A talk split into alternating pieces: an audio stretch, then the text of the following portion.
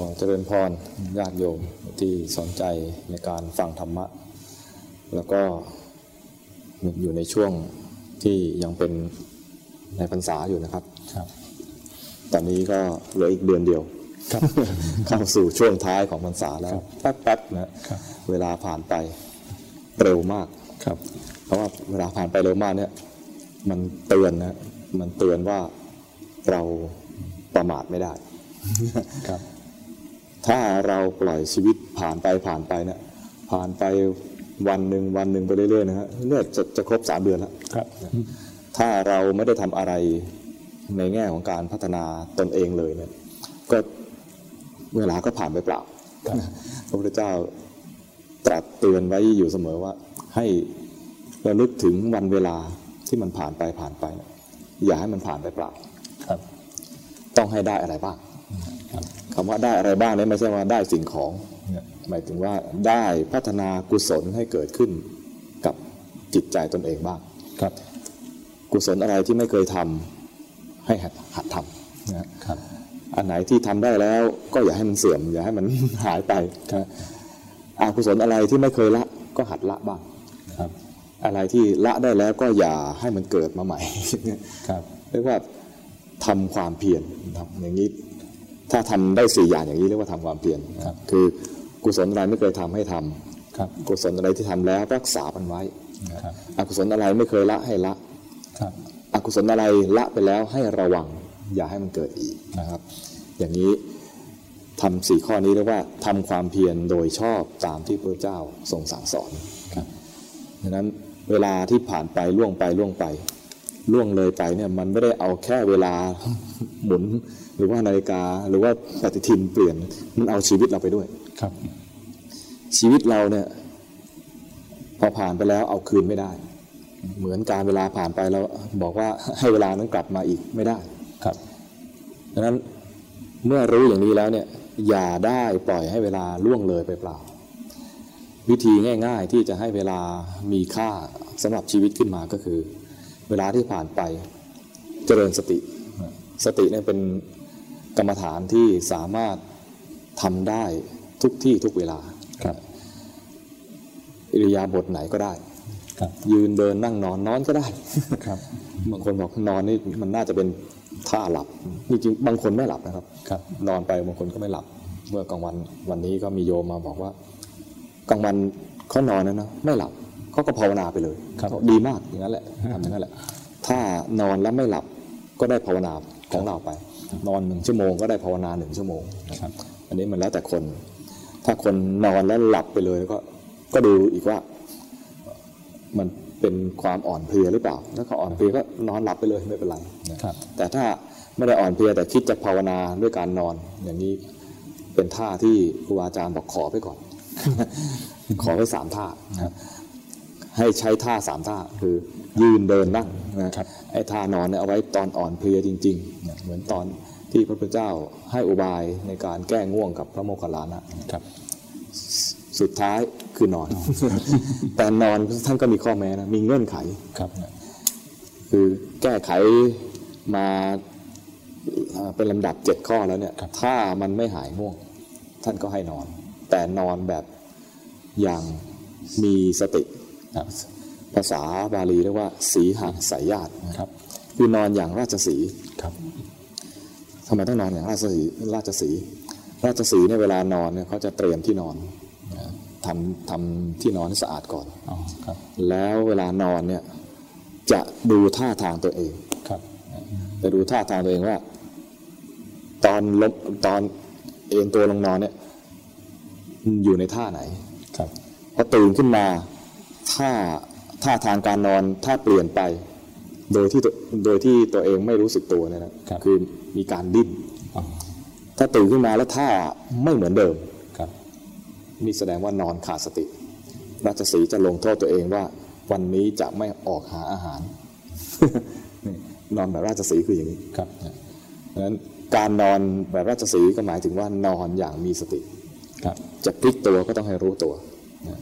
แล้วจะได้รู้ว่า อ๋อท่าที่มันเปลี่ยนมาจากที่ตอนต้นตอนเดิมก่อนตอนนอนที่แรกเนี่ยมันเปลี่ยนมาเนี่ยเรารู้ตัวนะอย่างเงี้ยใช้ได้ แต่ถ้าตอนนอนอยู่ท่านี้ตื่นมาอีกท่าหนึ่งไม่รู้เลย แถมก่อนนอนก็ไม่รู้ตื่นแล้วก็ไม่รู้ว่ามีแต่รีบตาทะลีตะเหลือกครับไปทำงานนี่นะอย่างนี้นอนไม่รู้สึกตัว ตื่นก็ไม่รู้สึกตัวครับนะก็เรียกว่าเกริ่นขึ้นมาก็เพื่อจะบอกว่า เวลาผ่านไปผ่านไป อย่าให้ผ่านไปเปล่าครับ ควรได้อะไรบ้าง จริงๆแล้วเนี่ย เวลาถ้าเราเห็นคุณค่าของเวลานะครับ มันไม่ใช่ผ่านไปทีละวันครับ เพราะวันหนึ่งมันผ่ามันประกอบด้วย 24 ชั่วโมง มันก็ผ่านทีละชั่วโมงครับในเวลาหนึ่งชั่วโมง ก็ไม่ได้ผ่านทีละชั่วโมง มันผ่านไปหนึ่งชั่วโมงมี 60 นาทีครับมันก็ผ่านผ่านไปทีละนาที่ทีนาทีครับในหนึ่งนาทีก็ไม่ใช่ ปุ๊บเดียวหนึ่งนาที มันเป็นวินาทีครับ และจริง ๆ ขณะจิตเนี่ยมันยิ่งกว่าวินาทีครับ จิตเกิดดับเกิดดับเป็นขณะ ถ้าเราเห็นว่าจิตมันเกิดดับทีละขณะทีละขณะนะอันนี้ดีมากครับพระพุทธเจ้าสอนให้ดูเป็นขณะขณะเลยครับท่านตรัสไว้ว่าคโนโวมาอุปัจจคาขณะอย่าได้ล่วงเลยท่านไปครับหมายความว่า การที่จิตเกิดดับเป็นขณะขณะเนี่ยอย่าให้มันเกิดดับโดยที่ขาดสติครับเอาถึงขนาดนี้นะครับ ก็เรียกว่าถ้าเราเจริญสติเห็นจิต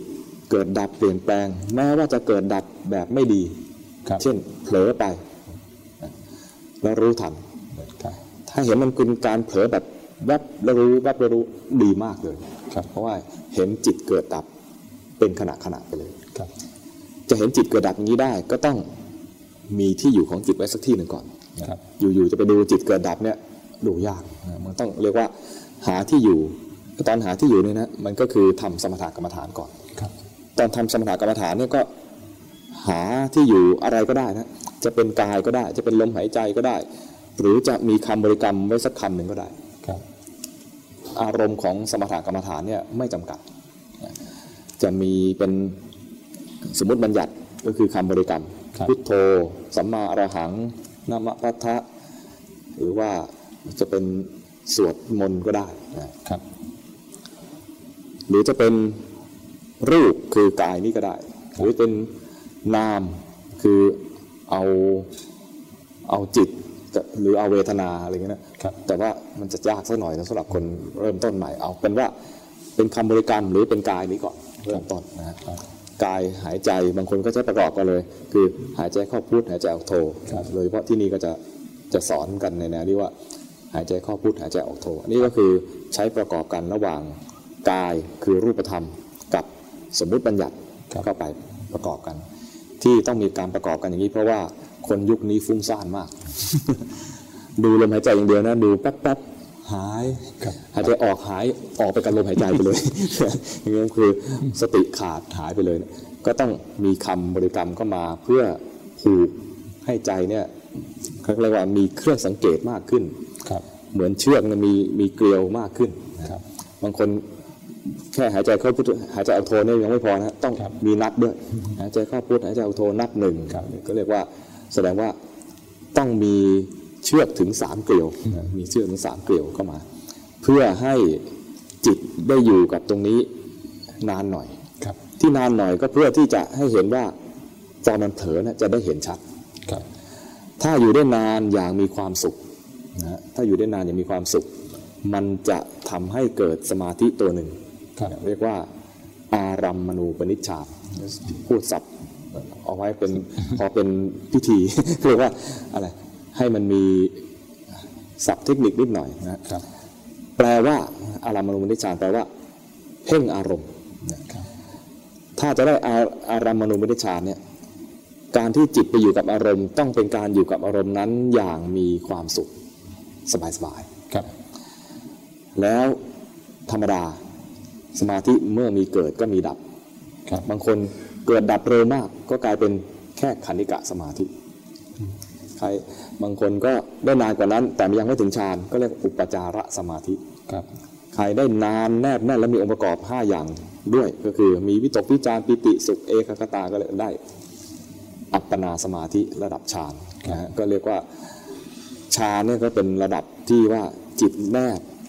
อยู่กับอารมณ์ โดยที่ไม่หนีไปไหนครับคำว่าแนบไปกับอารมณ์เนี่ยภาษาบาลีก็อัปปนานั้น ก็เรียกว่าอัปปนาสมาธิ สมาธิก็มีอยู่สามระดับอย่างนี้ครับถ้าทำได้แค่ไหนก็เอาแค่นั้น ไม่ต้องเค้นครับเพราะว่าเราจะดูแบบสบายๆ ถ้าเค้นปุ๊บมันจะเกิดทุกข์ขึ้นมา เกิดทุกข์เกิดเครียด อย่างนี้ก็เป็นสมาธิที่ไม่ดีละครับสมาธิถ้าแบ่งเป็นตามคุณภาพ จะมีสมาธิที่ดีกับสมาธิที่ไม่ดีครับสมาธิที่ไม่ดีก็คือเคลิ้มเคลิ้มๆกับเครียดเครียด เคลิ้มก็คือแบบสับประงก แล้วก็รือไมก็นั่งแล้วก็ปล่อยความคิดเลื่อนลอยนะเรียกว่าเคลิ้มไปกับเรื่องราวในความคิด นั่งหนึ่งชั่วโมงก็คิดหนึ่งชั่วโมงนี้นะ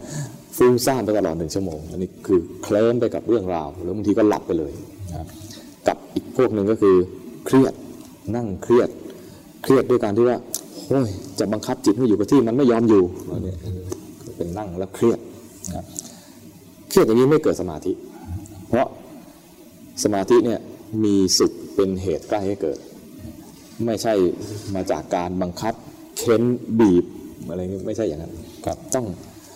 จิตไปแตะรู้กับอารมณ์นั้นสบายๆครับรู้อารมณ์อย่างสบายๆจะได้สมาธิจะเป็นสมาธิแบบเพ่งอารมณ์ก่อนครับนี่สมาธิที่ถูกมันจะมีอย่างหนึ่งอย่างแรกคือ เพ่งอารมณ์ ภาษาบาลีเรียกว่าอารัมมณูปนิชฌานครับ สมาธิที่ถูกต้องอีกแบบหนึ่งเรียกว่าจิตตั้งมั่นครับภาษาบาลีเรียกว่า ลักขณูปนิชฌาน คือได้สมาธิตัวนี้แล้ว จะเอื้อให้เห็นไตรลักษณ์ครับจึงเรียกสมาธิอย่างนี้ว่า ลักขณูปนิชฌาน คือมันครับมันจะมาเห็นลักษณะของอารมณ์ อย่างเช่นว่า ถ้าได้สมาธิแบบลักขณูปนิชฌานแล้วเนี่ยจะเห็นว่า สิ่งที่ถูกเห็นไม่ว่าจะเป็นรูปเป็นนามเนี่ยจะแสดงความเกิดดับให้ดูครับนั่นก็มันก็แสดงไตรลักษณ์ข้อที่หนึ่งคืออนิจจังครับหรือว่ามันบีบคั้นมันกำลังถูกบีบคั้น ร่างกายนี้กำลังถูกบีบคั้นให้อยู่นิ่งไม่ได้ครับจะอยู่ในท่าใดท่าหนึ่งไม่ได้ หรือว่าจิตเนี่ยถูกบีบคั้นต้องดับไปอย่างนี้นะครับอันนี้เรียกว่าเห็นลักษณะข้อที่สองของนามหรือหรือของจิตก็คือมันเป็นทุกข์ครับ ทุกข์ในที่นี้ไม่ใช่แปลว่าทุกขเวทนา มันเป็นทุกข์ในไตรลักษณ์ก็คือมันเป็นสภาวะที่บีบคั้นให้อยู่นิ่งไม่ได้ครับมุมมองอย่างนี้จะเกิดขึ้นจากการมีสมาธิที่ถูกต้องเรียกว่าลักขณูปนิชฌานครับอีกลักษณะหนึ่งของรูปนามที่คนเข้าลักขณูปนิชฌานได้จะเห็นก็คือ จะเห็นว่ามันไม่ใช่เรา มันเป็นเพียงสภาวะธรรมอย่างหนึ่ง ถ้าเห็นกายก็เป็นรูปธรรมครับไม่ใช่เรา ถ้าเห็นนามธรรมก็คือเห็นสุขทุกข์หรือความปรุงแต่งเป็นบุญเป็นกุศล คิดดีคิดร้ายเป็นบุญเป็นบาปอะไรเงี้ยเป็นเพียงแค่ความปรุงแต่งทางใจครับภาษาบาลีเรียกว่าสังขารครับมันเป็นเพียงเพียงแค่ความปรุงแต่งทางใจ ไม่ใช่เราอีกครับสังขารก็ทำหน้าที่ของสังขารไปเวทนา ก็ทำหน้าที่เวทนาไป จิตผู้รู้ก็คือวิญญาณครับทำหน้าที่ของจิตไปเนี่ยนะ ทั้งสิ่งที่ถูกรู้คือสังขารความปรุงแต่งหรือเวทนาสุขทุกข์ต่างๆเนี่ยก็ทำหน้าที่ของมันครับวิญญาณที่เป็นผู้รู้ก็ทำหน้าที่ของมัน สังขารที่ความปรุงแต่งก็เป็นความปรุงแต่งไม่ใช่เรา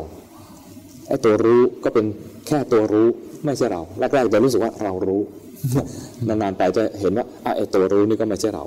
ตัวรู้นี่เป็นเพียงการทำงานของนามธรรมอย่างหนึ่งเรียกว่า จิตก็ได้ เรียกว่าวิญญาณขันธ์ก็ได้ครับเกิดดับ เกิดดับอย่างที่เราบังคับไม่ได้ด้วย อยากจะรู้นานๆ อยากรู้ตลอดเลย ก็รู้ไม่ได้ครับไม่อยากเผลอเลย มันก็เผลอให้ดู เดี๋ยวก็เป็นตัวรู้เดี๋ยวก็เป็นตัวเผลอ จะเห็นอย่างนี้ได้ต่อเมื่อทำลักขณูปนิชฌานครับเพราะฉะนั้นถ้านักปฏิบัติตั้งเป้าหมายว่า จะทำมรรคผลให้เกิด จะทำความพ้นทุกข์ให้ให้ได้อย่างนี้นะครับ ก็ต้องเรียนรู้ตัวนี้ เรียนรู้ตัวนี้นะคือคือเรียนรู้ว่าสมาธิมีสองแบบครับ การเรียนรู้ตัวนี้ว่าสมาธิมีสองแบบเนี่ยมันอยู่ในส่วนไตรสิกขาข้อที่สองครับไตรสิกขามีสามข้อใช่ไหมครับไตรแปลว่าสามสิกขาแปลว่าการศึกษาหรือเรียนรู้ฝึกฝนครับก็มีข้อที่หนึ่งคือศีลสิกขาครับศึกษาว่าจะทำอย่างไรให้ กายวาจาของเราเนี่ยไม่ไปเบียดเบียน ไม่เบียดคน ไม่เบียดเบียนคน ไม่ไม่เบียดเบียนสภาพแวดล้อมครับคนนี่รวมทั้งตัวเองด้วยครับไม่เบียดคนอื่น ไม่เบียดเบียนคนเอง ไม่เบียดเบียนสภาพแวดล้อมนะเรียกว่ามีศึกษาเรื่องศีลภาษาบาลีเรียกว่าศีลสิกขา ปัญญาสิกขาคือทำยังไงจะเรียนรู้และเข้าใจ เข้าใจโลก โลกที่ว่าเนี่ยไม่ใช่โลกภายนอก ดวงดาว หลุมดำอวกาศเลยไม่ใช่อย่างนั้น หรือโลกที่ว่ามหาสมุทรลึกเท่าไหร่ยอดเขานั้นสูงเท่ากี่ฟุตกี่ฟิตอะไรเงี้ยไม่ได้เรียนไม่ได้เรียนรู้โลกเข้าใจโลกในลักษณะนั้น แต่เข้าใจในแง่ที่ว่ากายนี้ใจนี้มันเป็นยังไงครับมันเป็นเราหรือไม่ใช่เรา มันเที่ยงหรือมันไม่เที่ยง มันเป็นทุกข์หรือเป็นเป็นสุข ดูตามความเป็นจริงเรียกว่าดูขันห้าสำหรับคนที่แนวอ่า วิปัสสนาญาณิก หรือว่าดูอายตนะหกคือคนที่เป็นแนวสมถญาณิกก็มักจะดูแบบอายตนะหกครับขันธ์ห้ากับอายตนะหกก็คือจริง ๆ ก็คือชีวิตนี้แหละครับแล้วแต่มุมมองนะถ้ามองนามธรรมมากหน่อยก็ดูขันธ์ห้าครับถ้ามองรูปธรรมมากหน่อยก็ดูอายตนะหกนะขันธ์ห้าทำไมถึงนามธรรมมาก เพราะว่าขันธ์ห้าแบ่งอย่างนี้ว่า รูปเวทนาสัญญาสังขารวิญญาณครับก็เป็นนามธรรมถึงสี่อย่างครับ อายตนะหกมีรูปธรรมถึงห้าอย่าง คือตาหูจมูกลิ้นกายมีนามธรรมอย่างเดียวคือใจใจครับคนจะมาดูอายตนะหกก็คือคนที่ที่เหมาะที่จะดูกายครับคนที่เหมาะที่ดูกายก็คือเป็นพวกที่ทำฌานได้ก่อนครับเรียกว่าสมถญาณิก หรือไม่ก็จะเรียกอย่างเรียกว่าพวกที่สมาธินำปัญญานะครับครับ เรียนรู้ความจริงของกายของใจนี้ เข้าใจว่ามันไม่เที่ยงเป็นทุกข์เป็นอนัตตา ทั้งกายและใจครับไม่ใช่เฉพาะกายนะบางแต่แรกๆเนี่ยอาจจะเห็นกายเนี่ยไม่เที่ยงเป็นทุกข์เป็นอนัตตาก่อนครับ แต่ถ้ายังรู้สึกว่าจิตเป็นเรา คือยังไม่เห็นอนัตตาของจิตครับก็ยังไม่บรรลุมรรคผล เพราะฉะนั้นงานที่เราจะต้องเรียนรู้ก็คือต้องเรียนรู้ให้ครบทั้งชีวิตนี้ครับ ชีวิตนี้มีมีส่วนประกอบคือเป็นรูปธรรมนามธรรมมีทั้งกายและใจครับก็ต้องเรียนรู้ให้ครบจะแยกแยะเป็นละเอียดก็เป็นเป็นขันธ์ห้าก็เรียนรู้ให้ครบทั้งขันธ์ห้าครับหรืออายตนะหกก็เรียนรู้ให้ครบทั้งอายตนะหกนะครับสองเรื่องเนี้ยคือนี่เมื่อกี้ผมพูดข้ามไปเรื่องหนึ่งใช่ไหมครับ สังเกตดูว่าเมื่อกี้ผมอธิบายศีลสิกขา แล้วข้ามมาปัญญาสิกขาเลยครับนี่ตั้งใจข้าม เพราะว่าเรื่องตรงกลางเนี่ยคือจิตสิกขาเนี่ยเป็นเรื่องที่อยากจะอธิบายทีหลังครับทำไมถึงอยากจะอธิบายทีหลังเพราะว่าเป็นเรื่องที่คนส่วนใหญ่จะเข้าใจผิดครับก็คือจิตสิกขามาศึกษาเรื่องจิตนะบางคนบอกว่าจะไม่ดูจิตจะไม่ศึกษาเรื่องจิต มันเป็นบทเรียนอยู่ในไตรสิกขาครับคือต้องมาศึกษาเรื่องจิต จิตเป็นยังไง จิตมันดีมันร้าย มันมีกุศลมีอกุศลต้องมาศึกษาเรื่องจิตครับมันไม่ได้แบ่งแล้วว่าเป็นเป็นฝ่ายสมถะญาณิกวิปัสสนาญาณิกมันไม่ได้แบ่งแล้ว เพียงแต่ว่าจะทำอะไรก่อนครับสมถะญาณิกเขาศึกษาเรื่องจิต โดยการฝึกให้เกิดกุศลตัวหนึ่งขึ้นมาก่อนคือทำฌานทำสมาธิระดับฌานครับ ส่วนวิปัสสนาญาณิกอะเขาก็ฝึกศึกษาเรื่องจิตครับโดยการดูว่า จิตมันมีกิเลสอะไรบ้าง เพราะว่าเขายังทำฌานไม่ได้ครับคนยังทำฌานไม่ได้กิเลสมันเกิดขึ้นให้เห็นชัดๆเลย คนทำฌานได้แล้วตอนเข้าฌานนะจะยังไม่มีกิเลสอะไรให้ดูครับนะเขาก็ศึกษาว่าจะทำให้เกิดฌานเป็นยังไงทำให้ชำนาญทำให้เป็นวสีครับแล้วเอากำลังของการทำฌานนั้นพลิกมาทำลักขณูปนิชฌานเพื่อให้เกิดปัญญาครับทีนี้สำหรับคนที่ยังทำฌานไม่ได้ เขาก็ทำจิตสิกขาในแง่ที่ว่า จะดู ว่ากิเลสมันเป็นยังไง เห็นตัวจริงของกิเลสกิเลสอยู่ที่ไหน กิเลสอยู่ที่ไหน อยู่ที่ตลาดหรือเปล่าหรืออยู่ที่สนามหลวงหรืออยู่ที่อนุสาวรีย์ไม่ใช่อยู่ที่จิตครับครับ เห็นเห็นภาพข่าวอ่านหนังสือพิมพ์รู้สึกยังไง เกิดความไม่พอใจอ่ารู้ทันก็กิเลสไม่ได้อยู่ที่หนังสือพิมพ์กิเลสไม่ได้อยู่ที่ข่าวครับแต่ รู้ข่าวแล้วเกิดความไม่ชอบใจ ดูความไม่ชอบใจครับ เชียร์เมียหลวงหรือจะเชียร์เมียน้อยอะไรเงี้ยนะข่าวนี้เอาไงดีจะเชียร์ใครดี ดูเลยว่า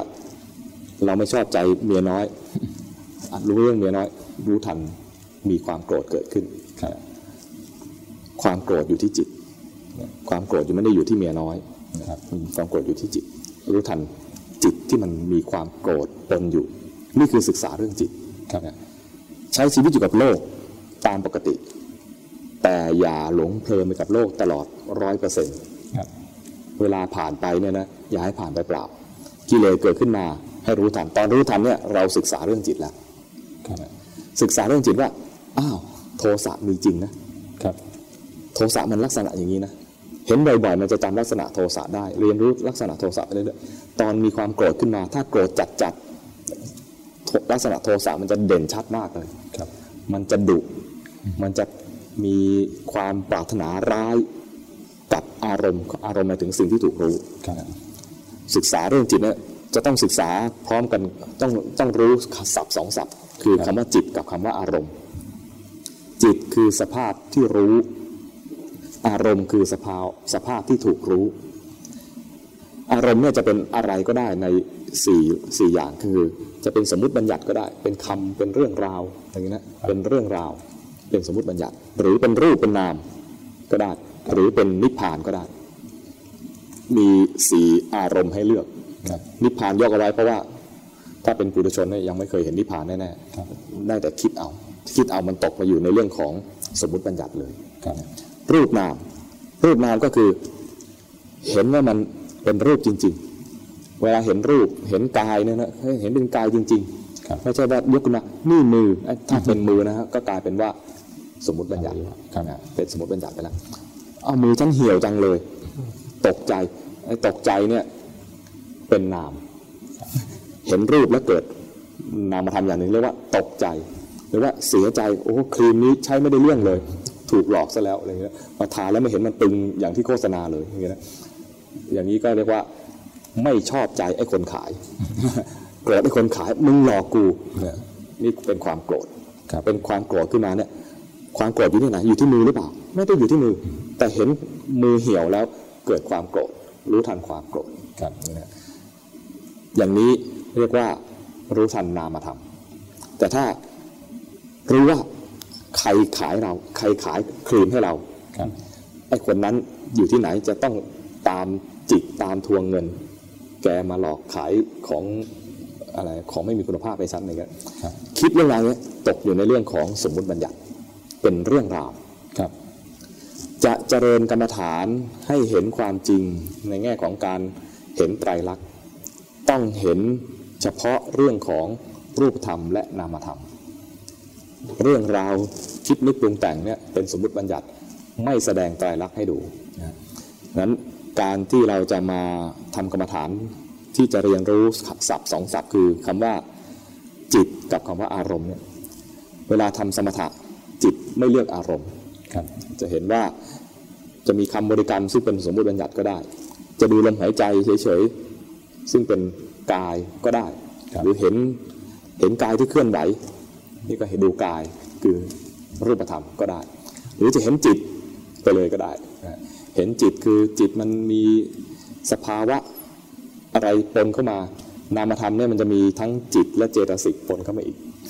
เจตสิกคือคุณภาพของจิตนะเช่นว่ามีความเผลอเกิดขึ้น มีปีติมีสุขอะไรเงี้ยนะครับมีทั้งคุณภาพที่ดีและคุณภาพที่ไม่ดี ซึ่งถ้าจะแนะนำกันแล้วเนี่ยอย่าเพิ่งดู จะดูจิตให้ได้คุณภาพดีๆ ให้เริ่มจากการที่ดูกายก่อน แล้วพอเผลอจากกายไป จะเห็นความเผลอครับอย่างนี้นะครับ ส่วนเอ่อนิพพานเนี่ยยังไม่ต้องดูแน่ๆเพราะว่ายังไม่เคยเห็นนะครับครับฉะนั้นเมื่อเรียนรู้เรื่องจิตก็ต้องเรียนรู้เรื่องอารมณ์ควบคู่ไปด้วย ส่วนหนึ่งที่เราจะผิดพลาดก็คือว่า เวลาเราคิดจะทำกรรมฐานหรือทำสมาธิจะศึกษาเรื่องจิตเนี่ยเรื่องสมาธิมันอยู่ในเรื่องของจิตภะเอ่อจิตสิกขาครับจะทำสมาธิขึ้นมาทีไร เราก็ทำอยู่เรื่องเดียว คืออารัมมณูปนิชฌานเป็นอยู่เรื่องเดียวซึ่งอันนี้เป็นเรื่องปกติมากครับของมนุษย์ชาวโลกทั้งหลาย บอกมนุษย์ชาวโลกเหมือนมาจากต่างดาว ก็คือคนทั่วๆไปเนี่ยถ้าคิดจะทำอ่าสมาธิครับเขามักจะนึกทำได้แค่สมาธิแบบอารัมมณูปนิชฌานคือเพ่งอารมณ์ครับเหมือนกับ นักบวชสมัยโบราณ สมัยก่อนก่อนครับๆเช่นอาราธดาบท อุทธกดาบทสองท่านนั้นก็ทำสมาธิเก่งมากครับถึงขั้นอรูปฌานท่านแรกเนี่ยทำถึงอรูปฌานที่เรียกว่าอากินจัญญาจตนะคือจะเป็นฌานเจ็ดครับท่านที่สองเนี่ยทำได้ถึงฌานแปดเนวสัญญานาสัญญาจตนะถือว่าสุดยอดเลยสำหรับปุถุชนทั่วๆไปแล้ว แต่การทำฌานอย่างนั้นก็เริ่มด้วยการเพ่งอารมณ์ จิตเคลื่อนแล้วครับครับ จิตเคลื่อนเข้าไปหาอารมณ์ นิ่งสงบอยู่กับอารมณ์ จะเป็นรูปอารมณ์รูปก็เป็นรูปรูปฌานอารมณ์ที่เป็นนามก็เป็นอรูปฌานอารมณ์ที่เป็นนามก็เช่นว่าว่างครับๆว่างๆเป็นอากาสานัญจายตนะ หรือเพ่งที่ตัวรู้กลายเป็นวิญญาณัญจายตนะ ไม่เอาอะไรเลยทำใจให้ว่างๆ ไอ้ว่างๆนี้ก็ยังเป็นการปรุงแต่งความว่างขึ้นมาเรียกว่าอากินจัญญายตนะ พอเข้าอากินจัญญายตนะ ถ้าสัญญามันเริ่ม ค่อยๆหาย ค่อยๆหายนะ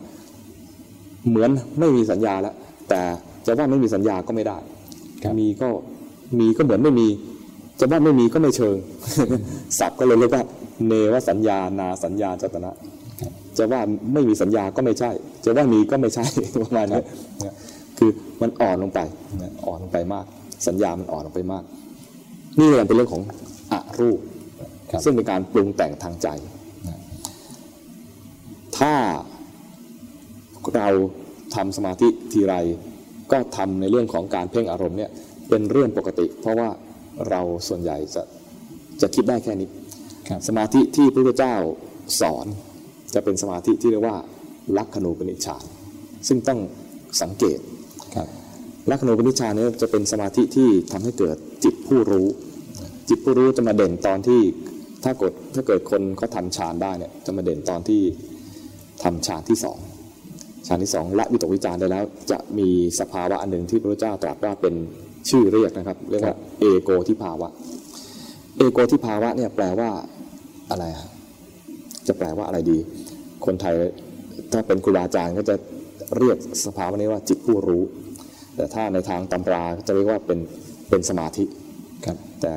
คำว่าสมาธิมันก็เกิดตั้งแต่ปฐมฌานแล้ว เพราะฉะนั้นจะเรียกว่าเป็นสมาธิเนี่ยจะทำให้ความเข้าใจคนคลาดเคลื่อนไปครูบาอาจารย์เลยบัญญัติศัพท์เอโกทิภาวะนี่ว่าจิตผู้รู้ จิตผู้รู้เด่นดวงขึ้นมาครับตอนที่ละวิตกวิจารณ์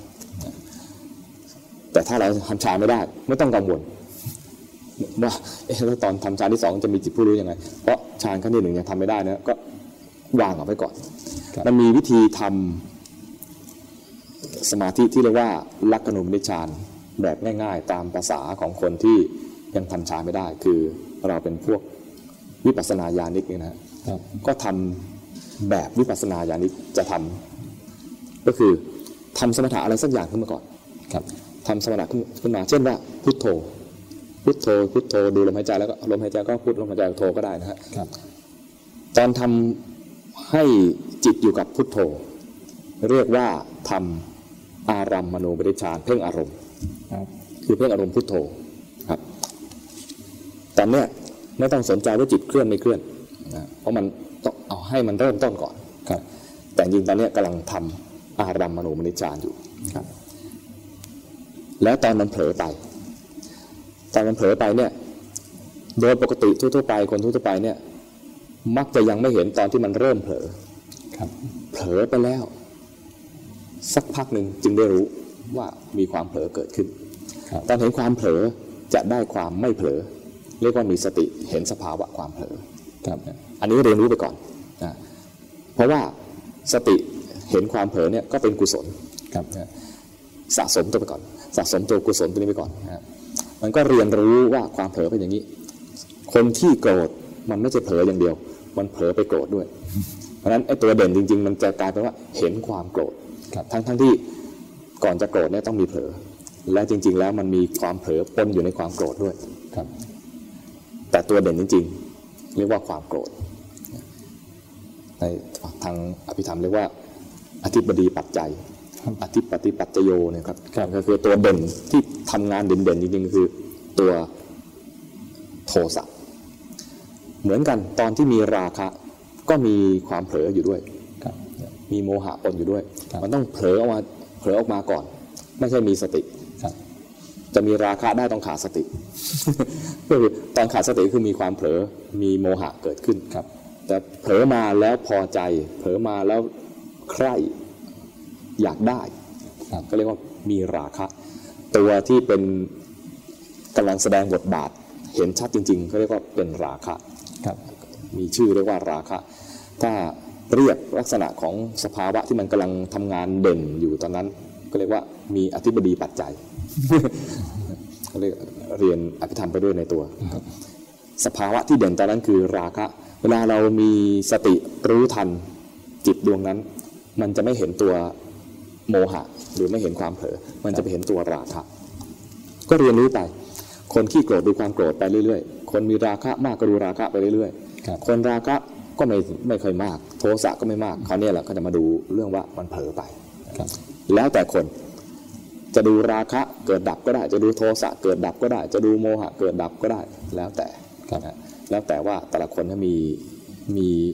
อะไรเกิดขึ้นบ่อยในใจนะ คนที่เห็นสภาวะไหนบ่อยๆ จิตที่เห็นสภาวะไหนบ่อยๆเนี่ยมันจะจำสภาวะนั้นได้แม่นครับเพราะฉะนั้นถ้าเราขี้โกรธดูความโกรธไปเลย ถ้าเรามีราคะมากก็ดูดูราคะไปเลยถ้าเราฟุ้งซ่านมากก็ดูฟุ้งซ่านไปเลยนึกออกไหมฮะครับมันจะมีประโยชน์ตอนที่ว่า จิตมันจำสภาวะนั้นได้แม่น ถ้าเห็นบ่อยครับดังนั้นดูไปตามที่มันเป็น หรือว่ารู้ซื่อๆรู้ซื่อๆไม่ต้องไปไม่ต้องไปโอ้โหคนนั้นก็เห็นอะไรก็เห็นความเผลอเราต้องเห็นความเผลอบ้าง แต่จริงๆอะตัวเองอะขี้โกรธโกรธบ่อยเลยครับมัวแต่ดูจ้องดูว่าเมื่อไหร่จะเผลอยิ่งเผลอมาจ้องดูแล้วนะครับไม่เห็นความเผลอครับ เพราะตัวเองเนี่ยถนัดดูความโกรธมากกว่า ก็ดูจริง ๆ ก็ดูไปตามที่มันเกิดขึ้น เรารู้สึกอะไรมีอะไรเกิดขึ้นมาในจิตขณะนี้มีราคะหรือมีโทสะหรือมีโมหะ ดูไปตามจริง ดูไปตามตรงครับทีนี้ถ้าดูบ่อยๆ มันจะมีผลดีคือจำสภาวะได้แม่นพอจำสภาวะได้แม่นแล้วเนี่ยผลดีของการจำสภาวะได้แม่น ก็คือว่าถ้ามันเกิดสภาวะนั้นขึ้นมาอีก จิตจำสภาวะนั้นได้แม่นแล้วเนี่ยมันจะดูสภาวะนั้นเอง ใหม่ๆเนี่ยเราต้องตั้งใจดูครับมีเจตนาดูเผลอแล้วอ้าวเหมือนกับว่าต้องไล่ตามดูอะครับมันต้องมีเจตนาหน่อยหนึงเพราะว่ามันอยู่ในขั้นฝึกนะในขั้นฝึกเนี่ยมีเจตนาดู เจตนาดูเจตนาไป แต่ตอนที่ขั้นจะได้ผลมากขึ้น มันไม่ต้องเจตนาแล้วเพราะจิตมันเห็นจนชินจนจำได้แม่น เห็นความเผลอบ่อยจะจำความเผลอได้แม่น เห็นความโกรธบ่อยจะจะจำความโกรธได้แม่น เห็นราคะบ่อยจะจำจำราคะได้แม่น สมมุติว่าเห็นความเผลอบ่อย พอจำลักษณะความเผลอได้แล้วเนี่ย ถ้ามันเผลออีก อ้าวนี่เผลออีกแล้ว มันจะดูเองครับจิตมันจะมีสติเห็นความเผลอเอง ตอนเห็นความเผลอเองเนี่ยนะฮะเรียกว่ามีสติอัตโนมัติ แต่มีสติอัตโนมัติเนี่ยมันดีมากตรงที่ว่าเราไม่ได้มีเจตนา ครับเราไม่ได้มีเจตนาในการดูพอเห็นสภาวะนั้นแสดงสภาวะความเผลอขึ้นมาเนี่ยมันจะรู้เลยว่ามันทำงานเองเผลอเผลอเองไม่ได้ตั้งใจเผลอมันเผลอไปเองครับมันนั่นก็คือว่าความเผลอแสดงไตรลักษณ์ให้ดูทันที แล้วจิตผู้รู้ก็ทำงานเองครับจิตรู้ทำงานเองเราไม่ได้ตั้งใจจะดู มันดูเองเนี่ยมันก็จะเห็นทั้งอารมณ์ที่ถูกรู้คือความเผลอครับ และตัวผู้รู้ที่เห็นที่เห็นความเผลอเนี่ยแสดงไตรลักษณ์ทั้งคู่เลยครับแล้วแต่ว่าเราจะไปเห็นเน้นตัวไหนนะอาจจะเป็นเน้นที่อารมณ์ก็จะเห็นความเผลอแสดงไตรลักษณ์จะมาเน้นที่ตัวผู้รู้ก็จะเห็นว่าผู้รู้นี่แสดงไตรลักษณ์ครับ คือลักษณะที่เด่นของของเป็นความจริง ความจริงมันมีสองสองระดับนะฮะครับความจริงคือความเผลอเกิดขึ้นจริง ๆ มีจริงๆเนี่ยระดับที่สองคือไอ้ความเผลอนั้นไม่เที่ยง หรือว่าความเผลอนั้น เป็นอนัตตาครับเราบังคับไม่ได้ การทำจิตสิกขาที่ถูกต้องจึงสำคัญ ตรงที่ว่าถ้าเราทำสมาธิถูกต้องมันจะเอื้อให้เกิดปัญญาครับตามที่ผมบรรยายมาครับถ้าไปทำสมาธิอยู่อย่างเดียว ตามความเคยชินของคนทั่วไปก็คือ เพ่งอารมณ์ครับความเผลอจะรู้สึกว่าความเผลอเนี่ยเป็นศัตรูของความสงบ ความเผลอเป็นศัตรูของสมาธิครับพอเห็นความเผลอจะไม่อยากได้ความเผลออจะรู้สึกอืมมากวนฉันทำไม แล้วก็จะดึงจิตกลับมาที่อารมณ์ครับสมมติว่าพุทโธพุทโธอยู่พอมีความเผลอขึ้นมาก็อืมไม่น่าเผลอเลยต้องดึงกลับมา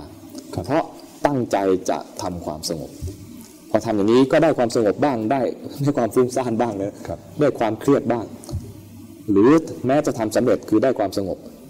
ก็ไม่เห็นไตรลักษณ์ เพราะว่าจิตมันไปรวมอยู่กับอารมณ์ครับมันไม่แยกระหว่างจิตกับอารมณ์ คือผู้รู้กับสิ่งที่ถูกรู้ครับจึงไม่ไม่เอื้อให้เกิดปัญญานั้นต้องทำสมาธิ ถ้าจะทำให้ทำทั้งสองแบบ คือแบบอารามมณุมติฌานคือจิตรวมอยู่กับอารมณ์ก็ทำครับเพราะการรวมอยู่กับอารมณ์เนี่ยก็มีประโยชน์ทำให้จิตได้พักได้มีกำลังนะครับครับ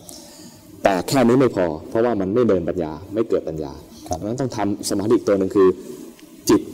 ตั้งมั่นอยู่กับจิต เห็นอารมณ์แสดงความจริง แสดงไตรลักษณ์ให้ดูครับนะอย่างเงี้ยจึงจะเกิดปัญญาได้ วิธีทำก็คือง่ายๆทำสมถะอะไรสักอย่างหนึ่งพอเผลอไปแล้วรู้ทันเผลอไปรู้ทัน และความเผลอจะแสดงความจริงขึ้นมาเนี่ยครับเอาเอาคร่าวๆแค่นี้ก่อนครับครับถามมาว่าเวลาเกิดและเวลาตาย รูปนามอะไรเกิดก่อน อะไรเกิดหลังครับอ่าเวลาเกิดและเวลาตายครับ เวลาเกิดเนี่ย รูปอาจจะมีมาก่อน ตามที่ได้ยินมานะคครัรับบครับ แล้วจิตก็ไปปฏิสนธิครับเนี่ยตอนตาย บางทีรูปเนี่ยยังอยู่จิตไปแล้วครับที่สำคัญเลยคือ เอาอย่างนี้นั่นแหละไอ้เรื่องการเกิดเนะครับครับ เราเกิดมาแล้วเนี่ย มาคิดเรื่องตอนเกิดเนี่ยอะไรเกิดก่อนเนี่ย ตอนนี้ยังไม่มีประโยชน์ครับดูตอนตายดีกว่าอืมนะตอนตาย เวลาเราตายนะครับ เวลาเห็นคนใกล้ตาย บางทีเหมือนกับร่างกายเนี่ยกระตุกครับ จริงๆเนี่ยไปเกิดแล้ว ครับหมายถึงว่าตายแล้วครับ บางทีเห็นสภาพศพหน้าทุเรศหน้าอุจาดเหลือเกินครับ แต่จริงๆตายแล้วไปแล้ว มันอยู่ที่ว่าจิตก่อนจะตายเป็นยังไงครับดังนั้นเวลาเห็น คนใกล้ตาย ถ้าเราคิดจะช่วยนะครับครับถ้าเราคิดจะช่วย ก็คือช่วยว่า ถ้าจะดีต้องดูพื้นฐานเขาสักหน่อยหนึ่งรู้พื้นฐานเขาสักหน่อยว่าเขามีพื้นฐานระดับไหนครับ เวลาเราจะไปช่วยเนี่ยจะได้ไปบอกถูกจุดนะคนไม่มีพื้นฐานอะไรเลยว่าทำยังไงให้จิตเขาเป็นกุศลให้มากที่สุด ไม่ต้องมาห่วงกังวลกับครอบครัวหรือว่าทรัพย์สมบัติครับ ถ้า ถ้าสมมติว่าเขาจะตาย แล้วลูกเมียก็มาห้อมล้อม ตกลงเรื่องมรดกนะฮะอย่างเนี้ยคนกำลังจะตายก็เครียดตายเครียดครับอย่างนี้ไม่มีประโยชน์สำหรับคนตายครับเนี่ยหรือว่าโอ้ยอย่าเพิ่งไปเลย เรียกว่าเรียกร้องให้เขาอะไรมีชีวิตต่อ ครับ ทั้งทั้งที่ร่างกายเขาไม่ไหวแล้ว เขาจะรู้สึกผิดมากที่เขาตายครับอย่างนี้ไม่ควรทครับำทำยังไงให้คนใกล้ตายเนี่ยเป็นจิตเป็นกุศลให้มากที่สุด เขาชอบใจอะไร อาจจะให้เขานึกถึงสิ่งนั้นครับหรือเขามีคุณความดีอะไร ให้เขานึกถึงคุณความดีอันนั้น ซ้ำขึ้นมาครับนี่สำหรับคนทั่ว ๆ ไปครับอาจจะเคยตักบาตรก็ไปบรรยายว่าเนี่ยคุณยาย เนี่ยเคยตักบาตรใช่ไหมเนี่ยวันนี้มีพระมาครับก็คราวนี้มาทำบุญกันอีกครั้งนะนึกถึงเรื่องราวเก่าๆได้ไหมการนึกถึงเรื่องราวเก่าๆที่เป็นคุณความดี ก็เป็นอนุสติซึ่งเป็นเป็นกุศลอย่างหนึ่งครับอนุสตินี่มีอะไรมีพุทธานุสติธรรมานุสติ สังขานุสติ เทวตานุสติก็คือ นึกถึงคุณธรรมที่จะไปเป็นเทวดาครับหรือว่าจาคานุสติเคยให้ทาน เคยสงเคราะห์ใคร โดยเฉพาะถ้าสงเคราะห์กับเนื้อนาบุญที่ดีที่เขาศรัทธา ยิ่งเป็นเรื่องราวที่ควรจะกลับมาย้อนระลึกบ่อยครับๆสติก็คือระลึกระลึกได้ถึงการทำบุญการบริจาคการให้ทานเนี่ยเป็นจาคานุสติครับนึกถึงการใส่บาตรก็เป็นจาคานุสตินะครับเคยไปทำบุญที่ต่างจังหวัดมีบางคนคุณพ่อใกล้จะตาย มีลูกสาวสามคน แบ่งหน้าที่กันว่าเรามา คุยกันเรื่อง ที่ไปทำบุญกับพ่อ และพ่อนี่ก็ดีมากคือ ไปทำบุญหลายที่มากครับไปจังหวัดโน้นไปจังหวัดนี้คือทำอยู่หลายปีแล้วทำอยู่หลายที่ครับลูกเนี่ยลิสต์รายชื่อมาเนี่ยสองสองหน้ากระดาษ ให้ลูกแต่ละคนเนี่ยเล่าเหตุการณ์ในการไปทำบุญที่วัดนั้นจังหวัดนั้น ไล่ลำดับไปเรื่อยครับๆ เล่ารายละเอียดเหมือนกำลังมีเหตุการณ์นั้นเกิดขึ้นซ้ำครับทำไมต้องเล่ารายละเอียด เพราะเวลาเยอะไม่ใช่ว่าพ่อจำได้ไหมวันนั้นไปวัดวัดนั้นเมื่อปีนั้นอ่าและอีกปีหนึ่งไปวัดนี้ครับยังไม่ทันอิ่มใจเลยครับนึกออกไหมฮะครับก็เล่าให้มันเกิดปีติมีเกิดความอิ่มใจ คุณค่าของการเดินทางมันไม่ใช่แค่เป้าหมาย มันอยู่ที่ระหว่างทางด้วยครับ ระหว่างทางไปเจออะไร ได้สงเคราะห์ใครในระหว่างทางอีกอ่าเจอปัญหาแล้วช่วยกันแก้ปัญหายังไงครับมันจะเกิดความอิ่มใจ มันไม่ใช่ว่าเล่าปลายทาง อย่างเอ่อพูดถึงปลายทางอย่างเดียวจำได้ไหมหนึ่งสองสามสี่ห้าบางที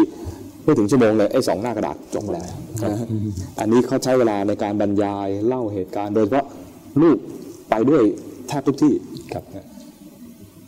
ยิ่งคนที่ไปด้วยมาบรรยายไอ้สิ่งที่ตัวเองประสบนี่นะยิ่งดีมากนี่คือเราให้เกิดกุศล คนใกล้ตายเนี่ย จิตเป็นบุญเป็นกุศลแล้วนะฮะครับ ร่างกายเนี่ยไม่ต้องห่วงเลย บางคนป่วยหนัก เราดูเหมือนว่าเขาไม่มีสติแล้วครับเหมือนดูแล้วเออเรียกแล้วไม่กระดิกเลยเออคนที่แบบว่าโอ้เขาไม่รู้เรื่องแล้ว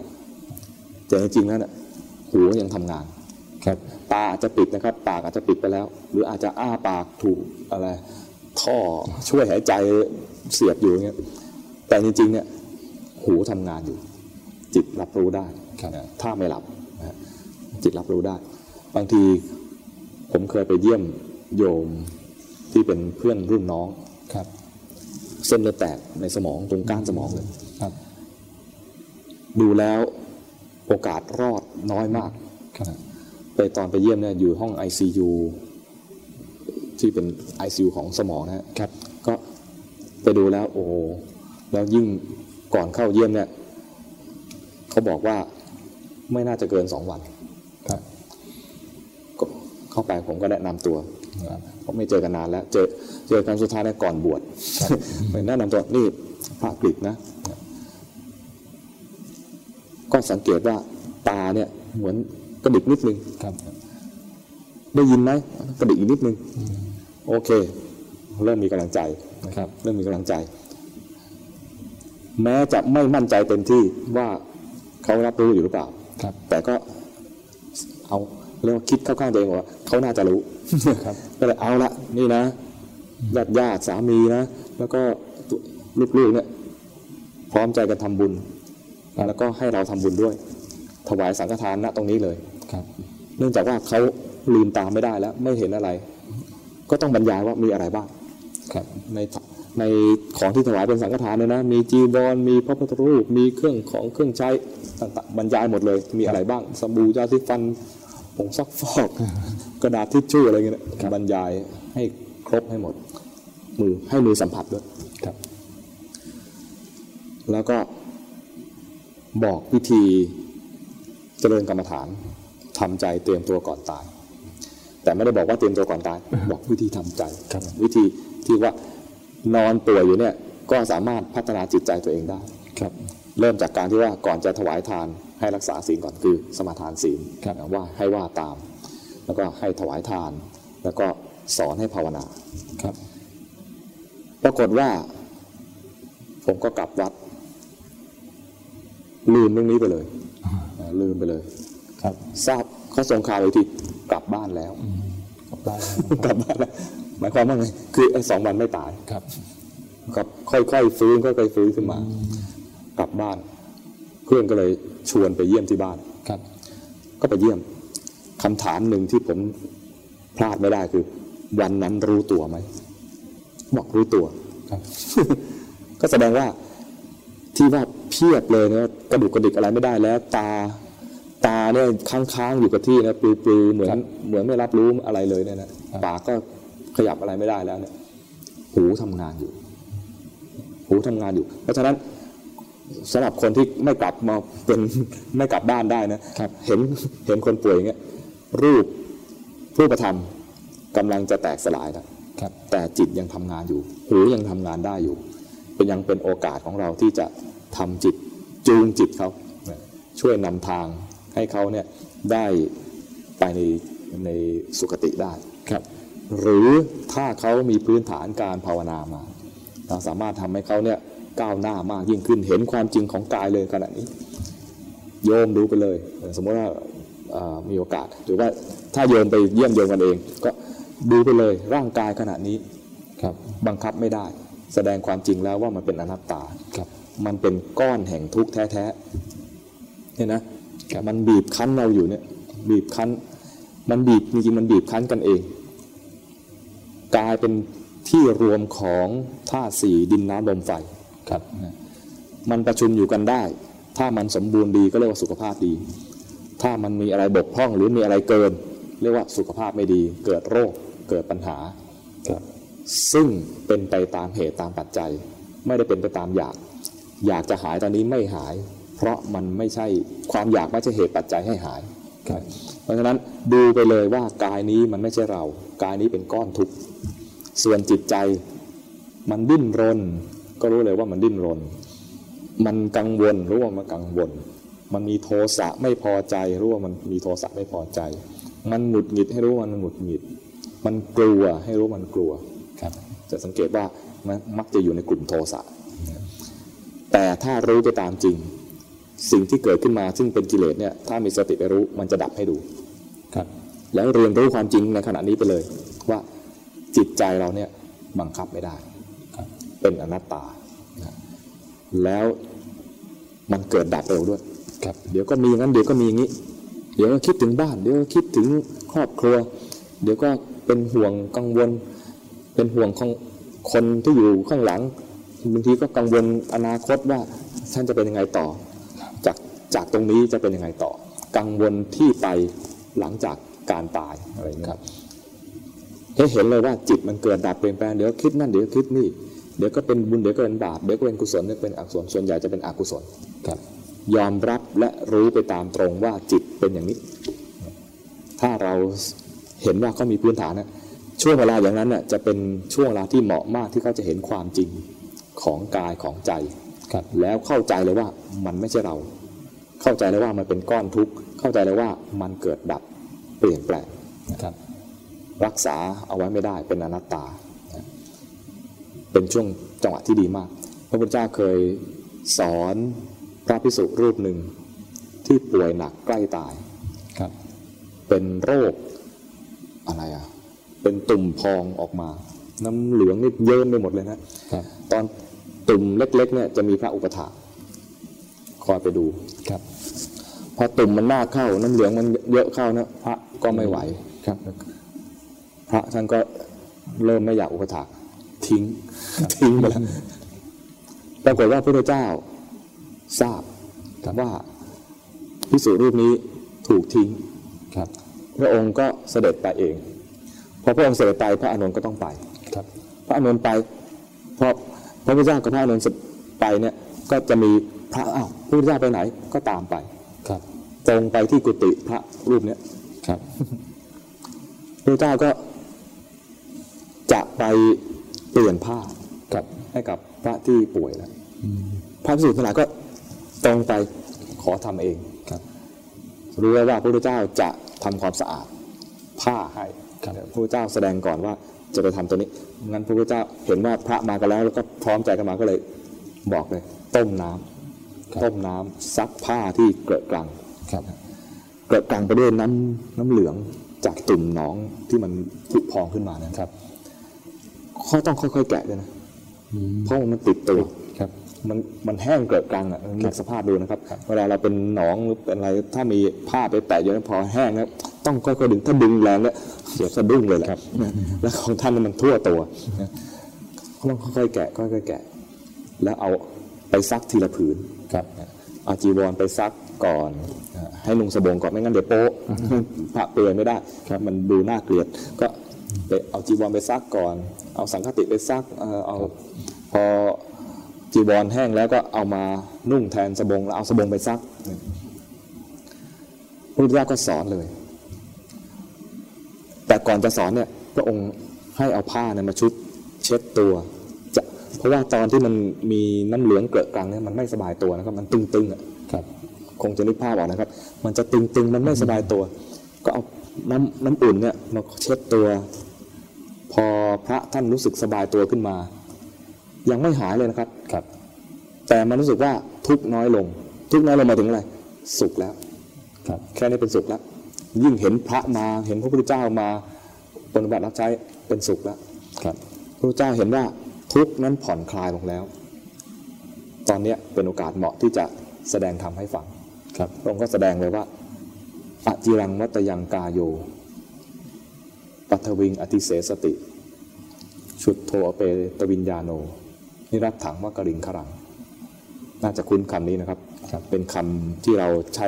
เรียกกันปัจจุบันว่ามังสุกุลเป็นครับ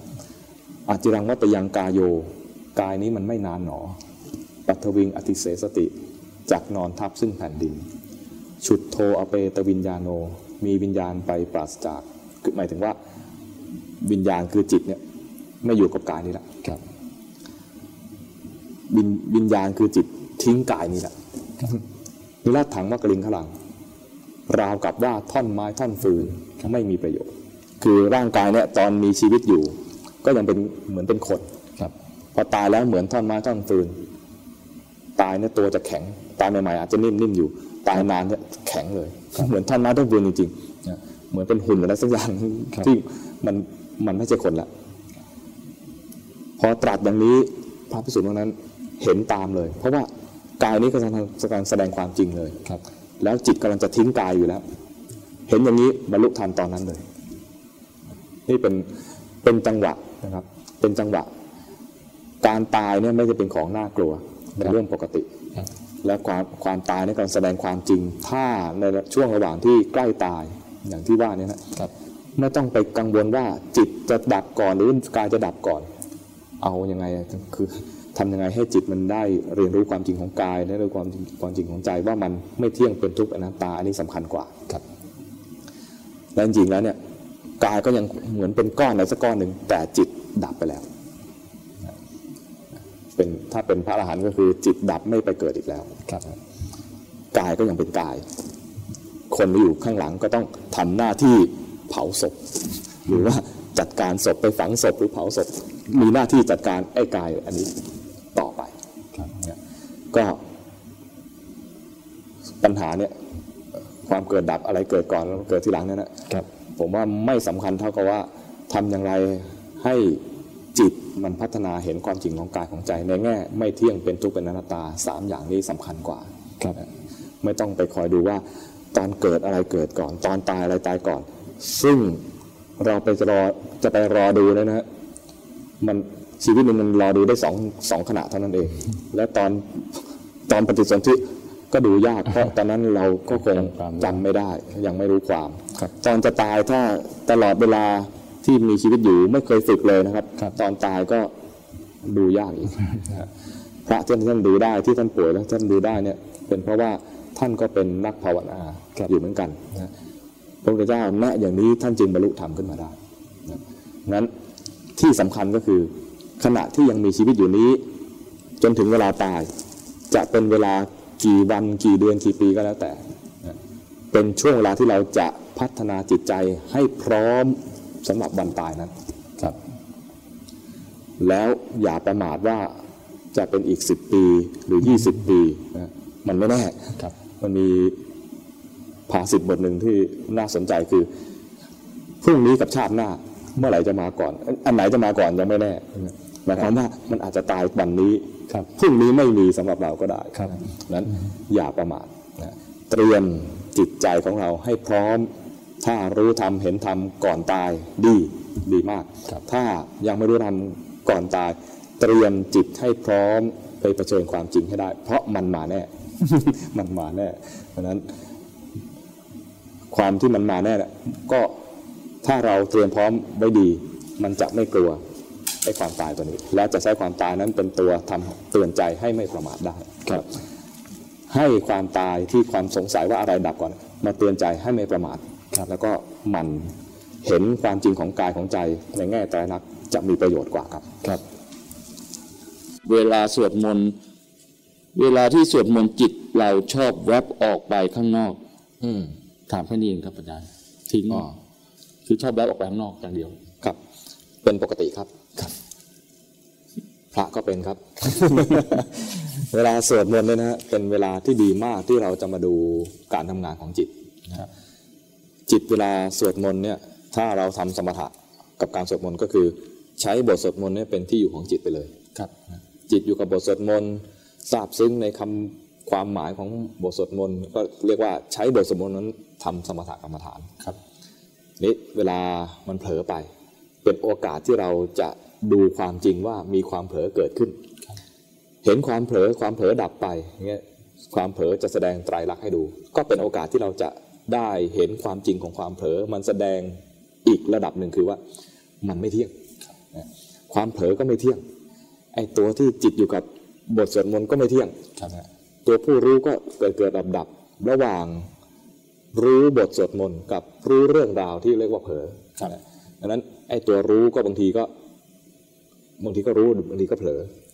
ดังนั้นตัวรู้เองก็ไม่เที่ยงนั้นสวดมนต์นี่เป็นเวลาที่ดีมากในแง่ที่ว่า ถ้าเราเผลอไปแล้วไม่รู้ มันจะสวดต่อไม่ได้โดยเฉพาะถ้าสวดคนเดียวนะครับครับถ้าเราเผลอนานเนี่ย มันต่อไม่ถูกเลยเอาถึงไหนแล้วเนี่ยครับถ้าสวดเป็นหมู่เนี่ยจะมีเสียงคนอื่น คอยนำแล้วก็รู้สึกว่าอ๋อเขาสวดถึงนี่แล้วครับ โดยเฉพาะถ้าสวดในใจครับเผลอไปนานนะจะกลับสวดต่อไม่ได้เลย ลองโยมโยมจากน่านดีไหมครับ ลองสวดอิติปิโสร้อยจบ หรือเท่าอายุก็ได้นะลองสวดเท่าอายุ แต่ต้องอายุมากหน่อยจะเห็นนะสองสามขวบเนี่ยคงไม่ได้อยู่แล้วนะสิบขวบเนี่ยก็สิบจบก็ง่ายอันนี้ง่ายแต่ถ้าสมมุติว่าอายุสักห้าสิบเนี่ยสวดไปห้าสิบจบนะครับครับในระหว่างจบที่ยี่สิบกว่าๆเนี่ยอาจจะเผลอแบบคิดอะไรไปแล้วก็ ต่อไม่ถูกแล้วมันจบที่เท่าไหร่แล้วเนี่ยแล้วตอนเผลอเนี่ยเผลอจะจบที่เท่าไหร่ก็ลืมไปเลยครับนะดังนั้นการสวดมนต์เป็นเป็นวิธีที่ดีที่เราจะใช้ฝึกดูจิตครับเพราะมันเผลอนานไม่ได้ มันต้องกลับมาสวดมนต์นะครับก็สังเกตได้ว่าเวลาเผลอมีความเผลอเกิดขึ้นรู้ทันครับไม่อยากเผลออยากจะมาเพ่งอยู่กับตัวสวดมนต์ก็ให้รู้ว่ามันเพ่งครับไอ้ตัวเพ่งเป็นผลมาจากอยากสงบ นะก็ไปรู้ทันถึงไอ้ตัวต้นต่ออีกทีนะว่าครับตัวตัณหาเป็นตัวต้นต่อทำให้เกิดความเพ่งตัวนี้ครับก็เป็นโอกาสดีครับครับ ส่วนมันจะเผลอเนี่ยให้มันเผลอแล้วรู้ดีกว่าพยายามประคองจิตหรือพยายามบังคับจิตให้อยู่กับบทสวดมนต์ครับ เพราะการเห็นความเผลอความเผลอจะแสดงไตรลักษณ์ให้ดูได้ง่ายกว่า แล้วก็มันเป็นธรรมชาติของจิต เพราะเราจะเรียนรู้เรื่องจิต ต้องให้จิตมันแสดงธรรมชาติของมันออกมาครับไม่ใช่ไปทำให้มันผิดธรรมชาตินะฮะครับไม่ไม่การบีบบังคับมันทั้งที่มันไม่อยากจะอยู่เนยนะมันมันมันหิวอารมณ์อื่นมันอยากจะคิดเนี่ยก็ให้มันคิดแต่แล้วรู้คิดแล้วรู้ครับเผลอไปแล้วรู้มันคิดแล้วรู้ แล้วก็เปรียบเสมือนว่าเอ่อไอ้บทสวดมนต์เนี่ยเป็นเหมือนห้องเรียนครับห้องเรียนเนี่ย ก็คือเวลาเราจะเข้าห้องเรียนก็คือมาที่บทสวดมนต์นี้ครับวิชาที่เราจะเรียนคือเรียนว่าจิตมันเป็นยังไงทำงานยังไง ถ้ามันยังสงบอยู่กับบทสวดมนต์ก็ยังไม่มีวิชาจิตให้ดูครับนึกออกไหมวิชานี้ยังไม่ยังไม่มีไม่มีบทเรียนอะไรให้ดูครับแต่พอจิตมันเผลอเอาละมีบทมีบทเรียนให้ดูละครับพอมีบทเรียนเราเรียนว่าเผลอเป็นยังไงครับบทเรียนนี้จบแล้วเข้าห้องเรียนใหม่อ่าก็มาสวดมนต์ต่อ เดี๋ยวมีบทเรียนใหม่ อาจจะเป็นเผลอไปเรื่องเดิมแล้วเผลอเรื่องใหม่ หรืออาจจะไม่ใช่แค่เผลอมันมีโทสะด้วยมันมีราคะด้วยอะไรเงี้ยมันมันจะมีเรื่องราวให้เราได้เรียน แต่เรื่องราวที่เราจะเรียนนะฮะมันต้องกลับมาห้องเรียนก่อนไอ้ตัวบทสวดมนต์นี่คือเป็นห้องเรียนครับดังนั้นถ้าอยู่ในห้องเรียนได้นานๆ ก็เหมือนได้พัก ตอนนี้ยังไม่มีไม่มีอะไรให้เรียนนักเรียนก็สบายหน่อยครับก็เหมือนได้พักผ่อน แต่ถ้ามีบทเรียนอะไรขึ้นมาก็ให้รู้ทัน ถ้ามีบทเรียนแล้วไม่รู้ทัน คราวนี้มันจะมีการบ้านเป็นหางว่าวยิ่งคิดนานกว่าจะรู้นะฮะวิบากก็คือมันมันเกิดทุกข์ในใจ เกิดความเศร้าหมองในใจ เพราะกิเลสคือความเศร้าหมอง กิเลสแปลว่าความเศร้าหมอง กิเลสเกิดขึ้นนานเกิดขึ้น ใช้เวลานานมันก็ทิ้งความเศร้าหมองไว้กับจิตนานโทสะเกิดขึ้นใหม่ๆรู้ปุ๊บดับเลย จิตยังไม่ค่อยเสียหายเท่าไหร่ เสียหายแล้วแต่ยังไม่มากครับแต่ถ้าปล่อยให้โทสะเกิดนาน แล้วค่อยรู้คราวเนี้ยจิตเกิดความเสียหายมาก แม้จะรู้โทสะไปแล้วจังรู้สึกว่าจิตยังไม่สบาย จิตยังไม่สบายเพราะว่าอะไร ถูกโทสะเผาเลนมาตั้งนานแล้วครับตอนนี้เป็นวิบากนะเพราะฉะนั้นถ้าจะดีสวดมนต์ไปจิตทำงานอะไรรู้ทันสวดแล้วก็สวดมนต์ต่อคือเหมือนเข้าห้องเรียน แล้วก็จิตเผลอไปให้รู้ทันครับครับ แล้วไอ้ความเผลอก็จะแสดงความจริงไม่เที่ยงเป็นทุกข์เป็นอนัตตาไอ้ตัวรู้เองก็จะแสดงความจริงว่ามันไม่เที่ยงเป็นทุกข์เป็นอนัตตาเจริญวิปัสสนาได้ด้วยการสวดมนต์ถ้าไม่มีอะไรให้เรียนก็ได้สมถะภาวนาครับครับ ถามว่าจิตของพระอรหันต์เป็นอย่างไรครับ โอ้โห ถึงบอกไปเนี่ยก็คงไม่เข้าใจหรอกคล้ายๆว่าท่องจำเอานะจิตของพระอรหันต์เนี่ย เป็นจิตที่ไม่มีกิเลส เอาง่ายๆอย่างนี้แล้วกันนะครับไม่มีกิเลสสักตัว ดับไปด้วยอรหัตมรรคครับ เป็นจิตที่เมื่อถึงอรหัตมรรคอรหัตผลแล้วเนี่ย ตัวเจ้าของเองจะรู้เลยว่า งานจบแล้ว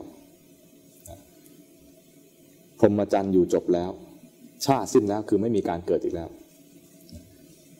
ชาตินี้เป็นชาติสุดท้ายไม่มีการเกิดอีกนะมันจะจะรู้ขึ้นมาในใจของท่านเองเลยนะครับส่วนสภาวะของจิตของพระอรหันต์เป็นยังไง เอาแค่นี้พอนะเพราะถึงรู้ไปก็ไปทำเรียนแบบไม่ได้ครับจะมีจิตของพระอรหันต์ได้จากมีมรรคผลเกิดขึ้นเท่านั้นครับจะมีมรรคผลเกิดขึ้นก็ต้องทำสมถะวิปัสสนา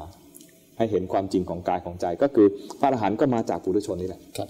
ดังนั้นถ้าผู้ถามยังเป็นปุถุชนก็ไม่เป็นไร ก็แต่อย่าไปอย่าไปใส่ใจปลายทางจนขนาดว่าจะไปทำเรียนแบบนะจะเรียนแบบจิตพระอรหันต์ยังไง แล้วจะทำตอนนี้เลย ไม่ใช่อย่างนั้นครับ จิตพระอรหันต์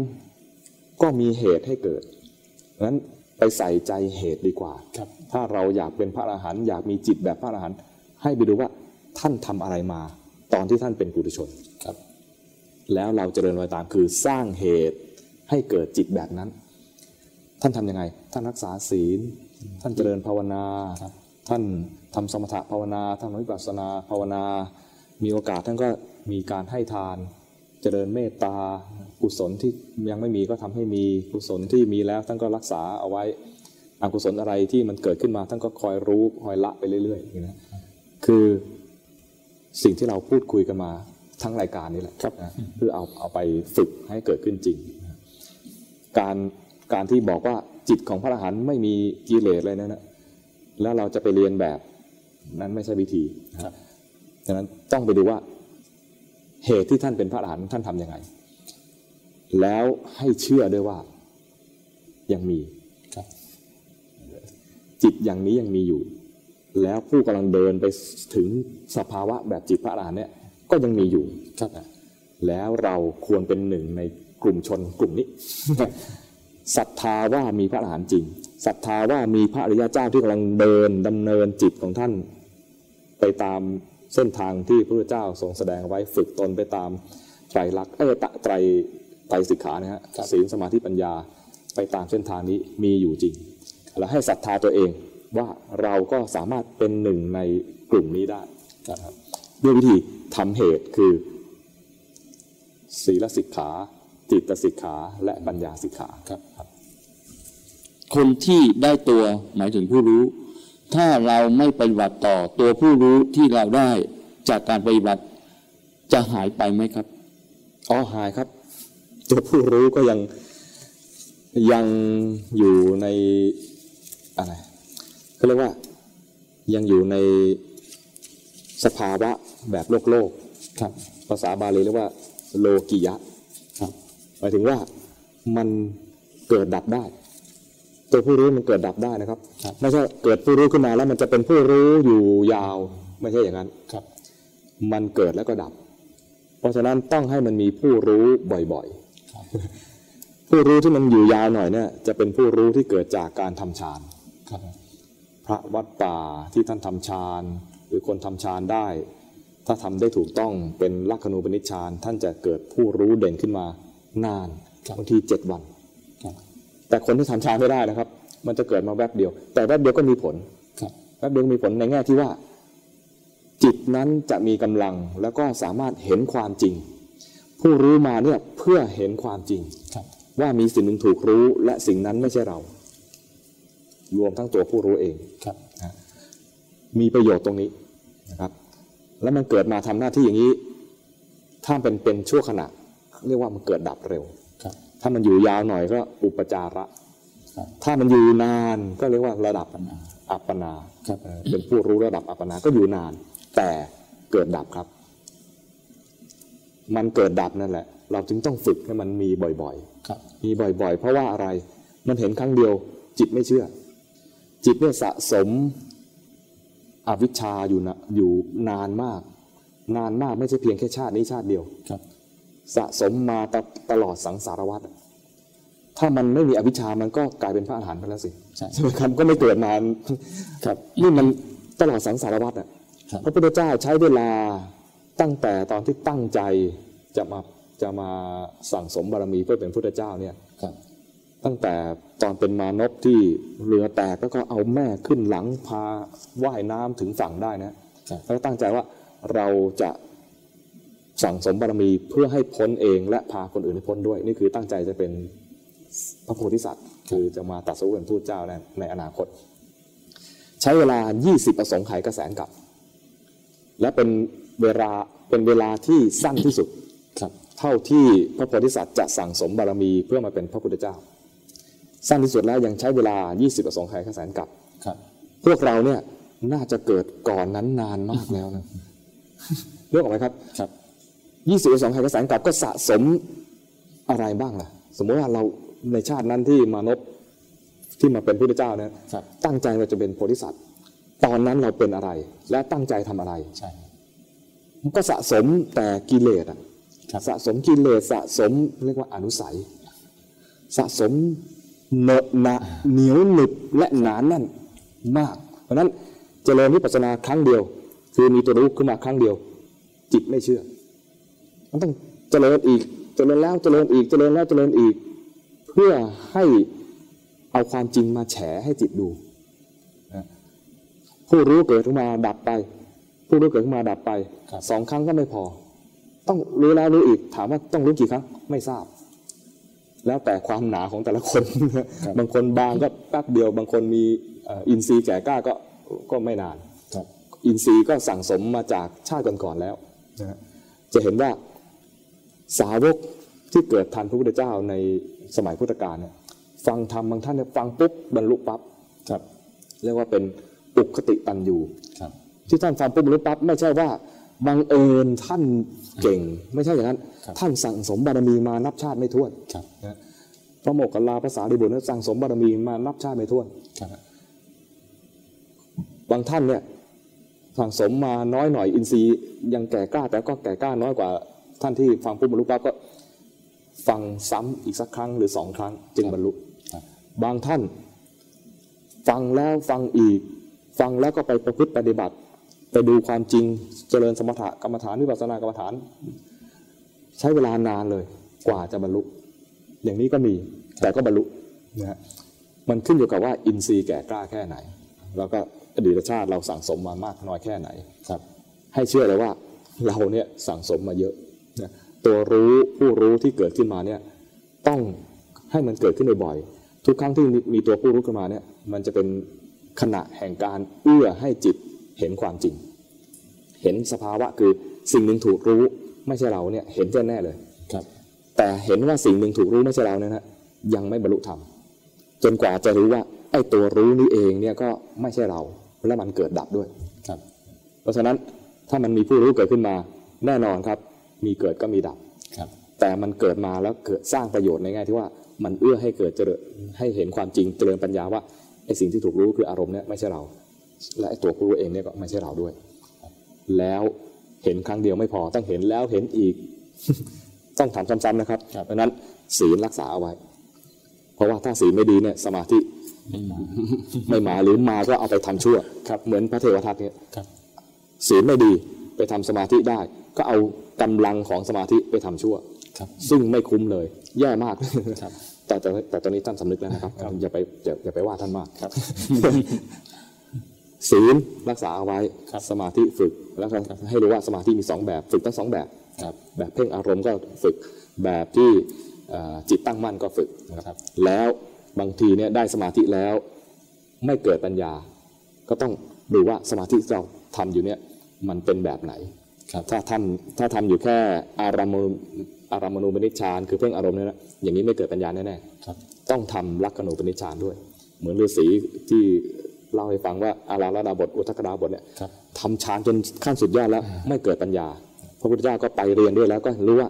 ตอนทำฌานไม่มีไม่มีกิเลสก็จริง แต่ออกมามีกิเลสครับนะเพราะมันไปแค่นิ่งๆแช่แช่ๆไว้เฉยครับๆไม่ได้มีมรรคผลไม่ได้มีการตัดกิเลสอะไรเลยนะออกมาก็ยังมีกิเลสได้เหมือนเดิม ยังยังมีการเกิดการตายมีวัฏฏะเกิดดับวนเวียนอยู่ไม่จบ ดังนั้นจะตัดวัฏฏะได้ก็ต้องมีผู้รู้ขึ้นมาเพื่อเห็นกิเลสแล้วให้ให้กิเลสนั้นแสดงความจริง รวมตั้งรวมทั้งตัวผู้รู้เองก็ต้องแสดงความจริงว่ามันเกิดดับด้วยฉะนั้นมีผู้รู้แล้วต้องเห็นว่ามันดับด้วยครับครับในขณะที่นั่งสมาธิร่างกายหายเหลือแต่จิตที่ไปเห็นความรู้สึกแข็งแข็งชาชาแต่ไม่รู้สึกที่ร่างกาย เพราะร่างกายไม่มีคือสภาวะที่เรียกว่า รู้กับรู้สึกใช่ไหม คือรู้กับสิ่งที่ถูกรู้ใช่ไหมครับ ถ้ามันรู้สึกแข็งแข็งชาชาๆครับ มันไม่ใช่ไม่ใช่เป็นตัวบ่งบอกว่ามีผู้รู้ โดยเฉพาะถ้าแข็งแข็งนะครับชาชาๆเนี่ยนะมันน่าจะเป็นการทำอารัมมณูปนิชฌานเพ่งจิตผู้รู้เนี่ยจะเป็นลักษณะจิตที่เบา อ่อนโยน นุ่มนวลครับควรแก่การงาน ควรแก่การงานหมายถึงว่าควรแก่การเจริญวิปัสสนาครับมีความว่องไวในการรู้อารมณ์นะฮะนุ่มนวลไม่แข็งไม่ชาใช่ถ้าแข็งชาเนี่ยแสดงว่าน่าจะเป็นการเพ่งไปแล้วครับลองดูใหม่นะลองดูใหม่ ลองดูว่า ตอนที่แข็งที่ชาเนี่ยมันเป็นผลจากการเพ่งครับอะไรนี้ต้องระวังนะครับอ่าแต่ดีแล้วที่ถามมาครับเพราะว่า ลักษณะของของจิตที่แข็งที่ชาเนี่ยมันเป็นลักษณะที่เป็นผลมาจากการเพ่งครับถ้ารู้ว่ามันมีลักษณะของจิตที่มันแข็งหรือชาเกิดขึ้นมาเนี่ยแม้จะเป็นสมาธิก็จริงนะครับแต่มันไม่เกิดปัญญา เอาไว้เอาไว้เรียนรู้ได้ว่าอันนี้ยังไม่ใช่อ่าอันนี้ยังไม่ใช่ ถ้ามันออกมาออกจากสมาธิตรงนี้แล้วเนี่ยนะลองทำใหม่ครับลองทำ เอาจิตไว้ที่ใดที่หนึ่งนะครับ แล้วแตะเบาครับๆเริ่มต้นเลยเนี่ยย้อนไปอีกนิดหนึ่งก่อนจะทำอย่าอยากสงบ ที่แข็งที่ชาเนี่ยนะเพราะอยากสงบครับมันเลยส่งแรงเพ่งเข้าไป จะเอาจริงเอาจังเอาให้ได้ประมาณนี้นะครับมันก็เลย แข็งชาไปเลยอันนี้ลักษณะของจิตนะครับไอ้ผมทำท่าให้ดูคือให้สื่อถึงว่าจิตมันแข็งมันชา ที่เขาเขาก็บอกอยู่แล้วว่ากายมันหายไปแล้วครับลักษณะของจิตที่ถูกต้องที่จะเดินปัญญาต่อไป ไม่ใช่ลักษณะที่แข็งชาครับทื่อไม่ใช่ ไม่ใช่แข็งไม่ใช่ซึม ไม่ใช่ทื่อครับแต่ยังเป็นอ่อนโยน นุ่มนวลปราดเปรียวครับนะฮะมันซื่อในแง่แง่ของที่ว่ารู้อารมณ์อย่างซื่อครับๆ ไม่ใช่แข็งทื่อๆแข็งทื่อๆเนี่ยยังไม่ใช่จิตที่เหมาะจะเดินปัญญาเดินปัญญา กลายเป็นสมาธิที่เรียกว่า อารัมมณูปนิชานเพ่งอารมณ์อย่างที่บอกนะครับ เอาใหม่ เอาใหม่ ก่อนจะทำให้สังเกตจิตว่าเราทำแบบมีเป้าหมายอะไรครับ ถ้าเป้าหมายของการทำครั้งนี้ อยากสงบอย่าเพิ่งทำเดี๋ยวมันจะไปรอยนี้อีกแล้วมาทำถึงขั้นเนี้ยแสดงว่า มันมีรอยแล้วครับ ถ้าไปทำอีกก็รอยก็ยิ่งย้ำยิ่งซ้ำยิ่งคราวนี้คิดทำเมื่อไหร่ก็ปุ๊บเข้ารอยนี้เลยนะครับเอาใหม่นะครับ เริ่มตั้งแต่ก่อนจะทำสังเกตจิตตัวเองว่า เราหวังอะไรจากการทำครั้งนี้ครับปรารถนาอะไรไอ้ตอนเนี้ยจะเป็นตัวเรียกว่าเหมือนเป็นเข็ม จะชี้ว่าเราจะไปทางไหนครับแนะนำว่าให้ตั้งใจใหม่ว่า ดีก็ได้ ไม่ดีก็ได้ครับสงบก็ได้ ไม่สงบก็ได้นะเอางี้นะครับครับแล้วควรจะตั้งอะไรอีก จะตั้งว่าจะตั้งจิตเอาไว้ว่า จะเรียนรู้ความจริงของจิต โดยที่ว่าถ้าจะเรียนรู้ความจริงของจิตก็คือว่าต้องหาสิ่งเทียบก็มาเทียบ สิ่งเทียบก็คือทำกรรมฐานอะไรสักอย่างหนึ่งนะทำเหมือนที่เคยทำไอ้ไอ้อย่างอย่างเดียวที่เคยทำนะฮะ สมมติว่าดูลมหายใจอยู่ครับที่ทำให้แข็งให้ทื่อนะฮะครับก็ดูลมหายใจไป แต่มันเปลี่ยนมาตั้งแต่ตอนแรกแล้วก็คือ เดิมเคยหวังสงบ อยากสงบครับนะอยากให้จิตมันดี อยากให้จิตสงบไอเนี้ยเอาใหม่ไอไอตัวอยากพวกเนี้ยเลิกไปก่อนไม่เอาครับ ให้อยากใหม่ อยากเรียนรู้ความจริงของจิต ถ้าจะคือบางคนบอกว่าจะไม่ให้อยากเลยเนี่ยไม่ได้ มันต้องอยากครับอ่าก็แนะนำให้อยากก็ได้ แต่ให้อยากเรียนรู้ความจริงของจิต อยากรู้ความจริงของจิต รู้ความจริงของจิตหมายความว่าไง หมายความว่า จิตมันจะดีก็ก็จะขอรู้ จิตมันไม่ดีก็จะขอรู้ครับเอ๊ะแล้วก็ทำอย่างเดิม สมมติดูลมหายใจ ตั้งใจไว้แล้วว่า จะขอรู้นะครับพอจะขอรู้เนยนะฮะมันเผลอไป เผลอนี่ดีไหมไม่ดีครับไอตอนอยู่นะอย่าอย่าให้มันแข็งอย่าให้มันเป็นอย่างนั้นนะฮะครับไม่ให้แข็งไม่ให้ชาก็คือรู้แบบแตะแตะค รับรู้แบบแตะแตะพอรู้แบบแตะแตะนี่นะมันไปง่าย จิตนี่มันไปง่ายนะครับครับพระพุทธเจ้าตรัสว่า จิตเนี่ยข่มยาก เบา และมักตกไปในกาม กามก็คือสิ่งที่น่าพอใจที่เรารับรู้ทางตาหูจมูกลิ้นกายครับ จิตมันข่มยาก เพราะฉะนั้น อย่าข่มมันข่มแล้วมันจะชาอย่างเงี้ยมันข่มยากมันเบาครับ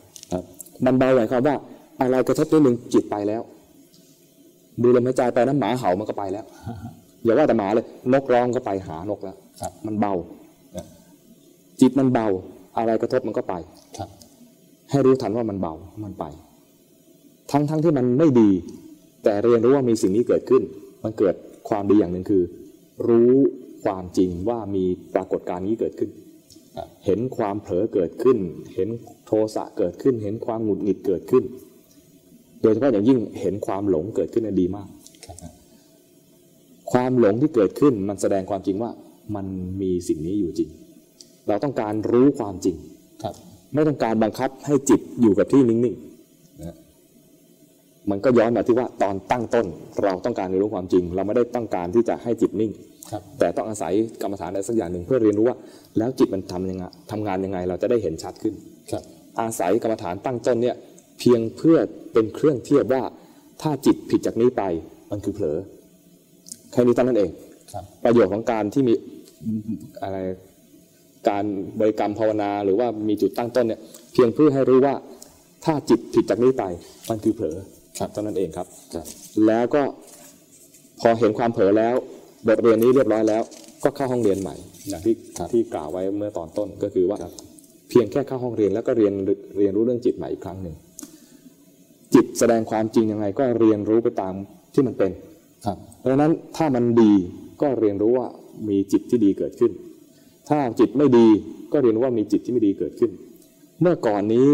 ถ้าจิตไม่ดีเราจะไม่ชอบ แล้วรีบบังคับให้มันดีทันทีครับนะ บังคับให้มันดีทันทีมันจะเกิดปรากฏการณ์คือชาแข็งอย่างที่ว่าเนี่ยนะครับ แต่ถ้าเราตั้งใจว่าจะเรียนรู้ความจริงของจิต จิตไม่ดีแท้ๆเลย แต่เราได้ความรู้เลยทันทีว่า มีจิตที่ไม่ดีเกิดขึ้นมาเพราะฉะนั้นจิตจะดีหรือไม่ดีได้ความรู้เสมอครับ จะกำไรทุกครั้งที่มีปรากฏการณ์แล้วเรารู้ ปรากฏการณ์ที่ดีก็รู้ ปรากฏการณ์ที่ไม่ดีก็รู้ จิตดีก็รู้ จิตไม่ดีก็รู้ ทุกครั้งที่รู้ เพราะอะไร เพราะเราตั้งใจเพียงแค่จะขอรู้จิต จะขอเรียนรู้เรื่องจิตนะฮะไม่ใช่ว่าจะตั้งใจว่าจะทำให้จิตสงบครับถูกไหมครับเพราะฉะนั้นถ้าตั้งใจรู้นะนะจิตสงบเราก็ได้ จิตไม่สงบเราก็ได้ครับ เอาอย่างนี้ดีกว่า และที่ได้ก็คือได้ความรู้เรื่องจิตครับจริง ๆ กระบวนการเนี้มันอยู่ในเรื่องของจิตสิกขานะฮะอยู่ในกระบวนการของเรื่องจิตสิกขาคือมาเรียนรู้เรื่องจิต พอมันเรียนรู้เกิดความเข้าใจ มันจะเข้าไปอยู่เรื่องของปัญญาสิกขาครับนะฮะนั้นสรุปนะครับ เริ่มต้นจากเปลี่ยนความตั้งใจใหม่ อย่าไปอยากสงบ อย่าอยากอย่าอยากให้จิตมันดีครับ แต่ก็ทำกรรมฐานเหมือนเดิมนะถ้าไม่ทำกรรมฐานนี่ก็มันไม่มีตัวเทียบว่าจิตเผลอเป็นยังไงครับทำกรรมฐานเหมือนเดิม แต่ด้วยเบื้องหลังคืออยากรู้ว่าจิตเป็นยังไงครับ ถ้าจะใช้ความคำว่าอยากนะครับครับจริง ๆ ตัวเนี้ยมันตัวฉันทะจะรู้เรื่องจิต พอจิตเผลอไปรู้ทันเผลอมันสนองฉันทะ ฉันทะเป็นตัวผลักดันเป็นตัวแรงขับให้เกิดการกระทำคือกรรมฐานนี้นะพอเห็นการทำงานของจิตได้แล้วมันสนองฉันทะมันเริ่มมีกำลังใจอ้าทั้งทั้งที่จิตเมื่อกี้มันแย่นะแต่เห็นแล้วอะครับเผลอไปเห็นเผลอโอ้ เห็นแล้วฟุ้งซ่านเห็นฟุ้งซ่านแล้ว มันจะต่างจากการที่เราไปฟังหรือว่าไปอ่านตำรับตำราครับเพราะตอนนี้กำลังเห็นของจริง แล้วมันเป็นพยานกับตัวเองว่าความฟุ้งซ่านเป็นอย่างนี้จริงครับๆความหลงเป็นอย่างนี้จริง ๆ ความเผลอเป็นอย่างนี้จริง ๆ แล้วมันได้ประโยชน์ต่อจิตตรงว่ามันเห็นสภาวะแท้ๆแล้วสภาวะนั้นแสดงความจริงว่ามันเกิดดับเปลี่ยนแปลง รวมทั้งมันบังคับไม่ได้ เป็นไปตามเหตุตามปัจจัยครับ วิธีทำให้เกิดปัญญาในทางพระพุทธศาสนาคืออะไรครับ ปัญญาเนี่ยครับมีหลายระดับครับ ปัญญาระดับโลกโลกนะฮะคือมีความเห็นถูกเข้าเข้าใจถูก ระดับโลกโลกก็คือว่ามีความเห็นว่าพ่อแม่มีคุณจริงครับคนที่ไม่เห็นว่าพ่อแม่มีคุณเนี่ยเป็นพวกไม่มีปัญญา เห็นว่าเชื่ออย่างนั้นเชื่อก่อนว่าครับชาตินี้ชาติหน้ามี ชาติที่แล้วมีครับเชื่อเรื่องการเวียนว่ายตายเกิดนะฮะนี่นี่เป็นเรื่องปัญญาในแง่ของเป็นความเห็นถูกครับในระดับปัญญาแบบโลกโลกนะเชื่อเรื่องกรรมและการให้ผลของกรรมนะว่าทำกรรมดีได้ดีทำกรรมชั่วได้ชั่ว แม้จะไม่สามารถระบุได้ว่าที่เรามีสุขครั้งนี้เพราะเป็นกรรมอะไรในอดีต หรือว่าที่เราเป็นทุกข์ครั้งนี้เป็นเพราะกรรมอะไรในอดีตครับไม่สามารถระบุได้ด้วยตัวเอง แต่เชื่อว่าที่ทุกข์อยู่ทุกวันเนี้ยเพราะเหตุมันมีคือได้ทำอกุศลกรรมเอาไว้ ที่เราเสวยสุขทุกวันนี้ เพราะมีเหตุไม่ใช่เรื่องบังเอิญครับเพราะเราเคยทำกุศลกรรมเอาไว้ครับตอนนี้กำลังเสวยผลอยู่นะมันทำให้ไม่ประมาทในชีวิตครับกรรมและการให้ผลของกรรมเนี่ยถ้าเราเชื่อเรื่องนี้มันจะทำให้ไม่ประมาทในชีวิต เพราะเชื่อว่าสิ่งที่ปรากฏอยู่เนี่ยมันมีเหตุ เพราะฉะนั้นปัจจุบันก็ต้องทำเหตุครับ การเชื่อเรื่องกรรมนั้นไม่ใช่ว่ายอมแพ้นะครับ ไม่ใช่ว่า โอ้ แล้วแต่บุญแต่กรรมก็แล้วกันอะไรเงี้ยครับ แล้วก็ปรงซะเถอะอย่างเงี้ยไอ้ปรงซะเถอะแล้วก็ยอมแพ้ไม่ใช่คำสอนทางพุทธศาสนาคำสอนพุทธศาสนาในแง่ของปัญญาแบบโลกโลกเนี่ยนะครับ เชื่อเรื่องกรรมและผลของของกรรมเนี่ยคือกรรมและวิบากเนี่ยคือเชื่อแล้วจะได้ขยัน สร้างกรรมครับขยันสร้างกรรมดีเนี่ยแล้วกรรมที่ว่าเนี่ยนะฮะถ้าเราเรียนรู้จริงๆเนี่ยพระพุทธเจ้าก็สอนว่ามีอยู่สี่แบบครับมีกรรมดำให้ผลดำหมายความว่าอากุศลครับนะมีบาปทำกรรมดำก็คือเป็นบาปนั่นเองครับผลก็คือแสบร้อนเป็นทำให้จิตเศร้าหมองหรือเกิดความมัวหมองอะไรนะครับ ท่านพูดง่ายๆว่า กรรมดำให้ผลดำครับ อย่างที่สองคือกรรมขาวให้ผลขาวครับกรรมขาวให้ผลขาวหมายถึงว่าทำบุญทำกุศลครับเอ่อย่อมได้รับผลที่น่าพอใจ กรรมอย่างที่สามแล้วกรรมทั้งดำทั้งขาว ให้ผลทั้งดำทั้งขาวครับผมว่าก็เป็นกันทั่ว ๆ ก็คือว่าทำทำทำดีแล้วก็ทำชั่วด้วยครับทำบุญแล้วก็ทำบาปด้วยปนๆกันไป เช่นให้ทานนะครับแต่เสียดาย เนี่ยนะตอนให้ก็ดีครับแต่ตอนเสียดายไม่ดีครับหรือว่าให้ด้วยกิริยาไม่ดี แบบให้แบบครับเสือกใสเสือกใสไปอะครับไปไปไปแบบตัดลำคาญครับอย่างเงี้ยให้ดีแต่กิริยาไม่ดีครับเนี่ยมันก็มีทั้งดำและขาวครับเวลาให้ผลก็ให้ผลทั้งดำและขาว คือมันก็ไม่ได้ว่ามามาดีสมบูรณ์แบบครับแต่ว่าจะร้ายก็ถึงไม่ร้ายสมบูรณ์แบบ ประมาณนี้ครับ กรรมอีกกรรมมันน่าสนใจ คือกรรมไม่ดำไม่ขาว ให้ผลคือพ้นทุกข์ครับอ๋อก็คือที่เราทำกรรมฐาน ก็คือทำกรรมเหมือนกันครับแต่เป็นเหตุให้เกิดผลคือมรรคผลนิพพานครับทั้งสมถกรรมฐานและวิปัสสนากรรมฐาน คือเรื่องของการการทำกรรม ยังเป็นเรื่องของกรรมอยู่ครับแต่เป็นการทำกรรมเพื่อให้เกิดความพ้นทุกข์มันจึงจัดอยู่ในเรื่องของการทำกรรมไม่ดำไม่ขาว แต่ในระหว่างนั้นเนี่ยอาจจะอยู่ในเรื่องของการทำกรรมขาวก็ได้ เช่นทำสมาธิแล้วก็ยังไม่ได้เดินปัญญาเลยนะมันก็กลายเป็นว่าเป็นการทำกรรมในลักษณะของกุศลแบบสูงๆหน่อยนี่เป็นเรื่องของโลกโลก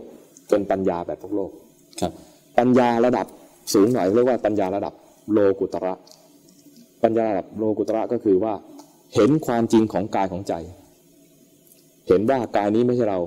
ใจนี้ไม่ใช่เราครับเป็นปัญญาระดับโลกุตระขั้นที่หนึ่งครับนะใครเห็นอย่างนี้เรียกว่าเป็นพระโสดาบันนะพระสกิทาคามีก็จะเห็นเรื่องนี้แต่กิเลสเบาบางลงอีกเยอะเลยครับพระอนาคามี เห็นแล้วว่ากามมีโทษสี่รูปไม่เห็นรู้สึกว่าไม่เห็นสุขจากการ จากการเสพกามเลยครับเพราะฉะนั้นท่านจะไม่ยินดียินร้ายกับ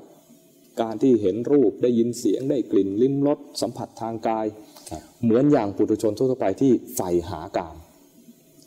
พระอนาคามีจึงไม่มีสิ่งกวนใจในแง่กามครับท่านก็จึงเข้าสมาธิง่ายมาก สังเกตว่าเราเราทำสมาธิกันไม่ได้เนี่ยห่วงกามครับ ติดกาม ติดกามเนี่ยไม่ใช่ในแง่ของการเรื่องเพศอย่างเดียวนะครับหมายถึงว่า นั่งนั่งอยู่ก็อยากฟังเพลงอันนั้นคิดถึงดาราคนนี้หรือไม่ก็เรื่องเมียหลวงเมียน้อยเป็นเป็นไงไปแล้วเนี่ยฟุ้งซ่านอย่างเงี้ยครับ พระอนาคามีมีปัญญาระดับเห็นโทษของกามครับเห็นโทษของตัณหา ท่านก็ใจก็เลยไม่วอกแวกไม่แสสายพระอนาคามีจะเป็นบุคคลที่ทำสมาธิสมบูรณ์ จิตใจไม่วอกแวกเหลืออยู่อย่างเดียว คือปัญญาระดับสุดท้าย คือยังตัดอภิชาไม่ได้ ปัญญาของพระอรหันต์ก็คือสามารถละอภิชาได้ ตัดสังโยชน์ได้ทุกข้อ ตัดกิเลสได้ทุกเรื่อง ตัดเนี่ยไม่ใช่ตัดแบบว่าไม่เอาอะไรแบบตั้งใจตัดแบบคนทั่วไปนะ มันตัดด้วยอาราตมัตคือคือทำกรรมฐานนั่นแหละ ทำสมถกรรมฐานละมันตั้งแต่โสดาบันละสังโยชน์สามข้อ เป็นพระอนาคามีละสังโยชน์ได้อีกสองข้อกลายเป็นห้าข้อครับห้าข้อสุดท้ายมาตัดตอนเป็นอาหารตมัตแล้วก็รับอาราตผลคือเป็นพระอรหันต์อย่างภาษาแบบทั่วๆไปนะครับดังนั้นปัญญามีหลายระดับครับปุถุชนอย่างน้อยๆต้องให้มีปัญญาในระดับที่ว่าเชื่อเรื่องกรรม เรื่องการให้ผลของกรรมครับเชื่อเรื่องบุญเรื่องบาป เชื่อเรื่องว่า พ่อแม่มีคุณจริง ถ้าไม่เชื่อเรื่องนี้น่าจะเป็นคนเลวเลยครับจะเป็นคนเลวจะไม่รู้คุณคนจะเป็นคนไม่กระตะกตัญญูกะตะเวที เป็นคนเนรคุณ ซึ่งไม่น่าคบเลยครับสังคมที่คนไม่มีปัญญาอย่างนี้นะจะเดือดร้อนเลยครับนะคนที่ไม่เชื่อเรื่องกรรมก็จะจะคิดว่าทำแล้วไม่มีผลหรอกนะจะทำอะไรก็ได้เสพสุขไปเลย เนี่ยครับให้เอาให้เต็มที่เลยครับไม่เชื่อเรื่องกรรมก็จะกลายเป็นว่าคนเลวอีกแบบหนึงครับคนไม่เชื่อเรื่องเรื่องชาตินี้ชาติหน้าก็เกี่ยวเนื่องกับเรื่องของบุญบาปและการทำกรรมและการให้ผลของกรรมเหมือนกันนะครับครับคือก็จะรู้รู้สึกว่าเกิดมาชาติหนึ่งก็ตาย เกิดมาแล้วก็ตายไม่มีชาติหน้า เพราะฉะนั้นชาตินี้ก็เสพสุขให้เต็มที่ครับเพราะว่ายังไงก็ไม่มีชาติหน้าทำบาปยังไงก็ไม่ได้รับผล ถ้าตำรวจจับไม่ได้ก็ยิ่งโอเคเลยใช่ไหม ก็ยัดเงินให้ตำรวจไปให้ยัดเงินให้อายการไปแล้วแล้วก็เสพสุขสบายไปก็คือไม่เชื่อเรื่องบุญเรื่องบาปไม่เชื่อเรื่องชาตินี้ชาติหน้า ไม่เชื่อเรื่องการทำกรรมและการให้ผลของกรรมนี่ครับก็เรียกว่าไม่มีปัญญา ถึงแม้จะเรียนจบชั้นไหนเป็นด็อกเตอร์ยังไงก็แล้วแต่นะฮะแต่ทางพุทธศาสนาเรียกว่าไม่มีปัญญาครับก็อย่างน้อยๆก็ต้องให้ได้ปัญญาในระดับโลกิยะนี่ก่อน ส่วนระดับโลกุตระก็ต้องฝึกครับฝึกจากการเห็นของจริงทางกายบ้าง เห็นของจริงทางจิตบ้าง ให้มันแสดงความจริงจนเกิดความเข้าใจครับจิตที่จะผ่านนิพนิพพิทายานอืมได้ควรจะทำอย่างไรครับอ๋อมันต้องเริ่มตั้งแต่ เห็นของจริงนะครับ เห็นของจริงทางจิต เห็นของจริงทางกายนะฮะมันก็คือจะนิพพิทาได้เนี่ยมันต้องเดินเดินวิปัสสนานะครับทำวิปัสสนาคือเห็นความจริงของกายบ้างของจิตบ้าง แสดงความจริงในแง่ของไตรลักษณ์ไม่เที่ยงเป็นทุกข์เป็นอนัตตา เบื้องต้นเลยก็คือทำจิตตั้งมั่นให้ได้ก่อน สมาธิสำคัญตรงนี้นะครับ ถ้าสมาธิไม่ถูกต้องมันจะไม่เดินปัญญาครับอันนี้ถ้า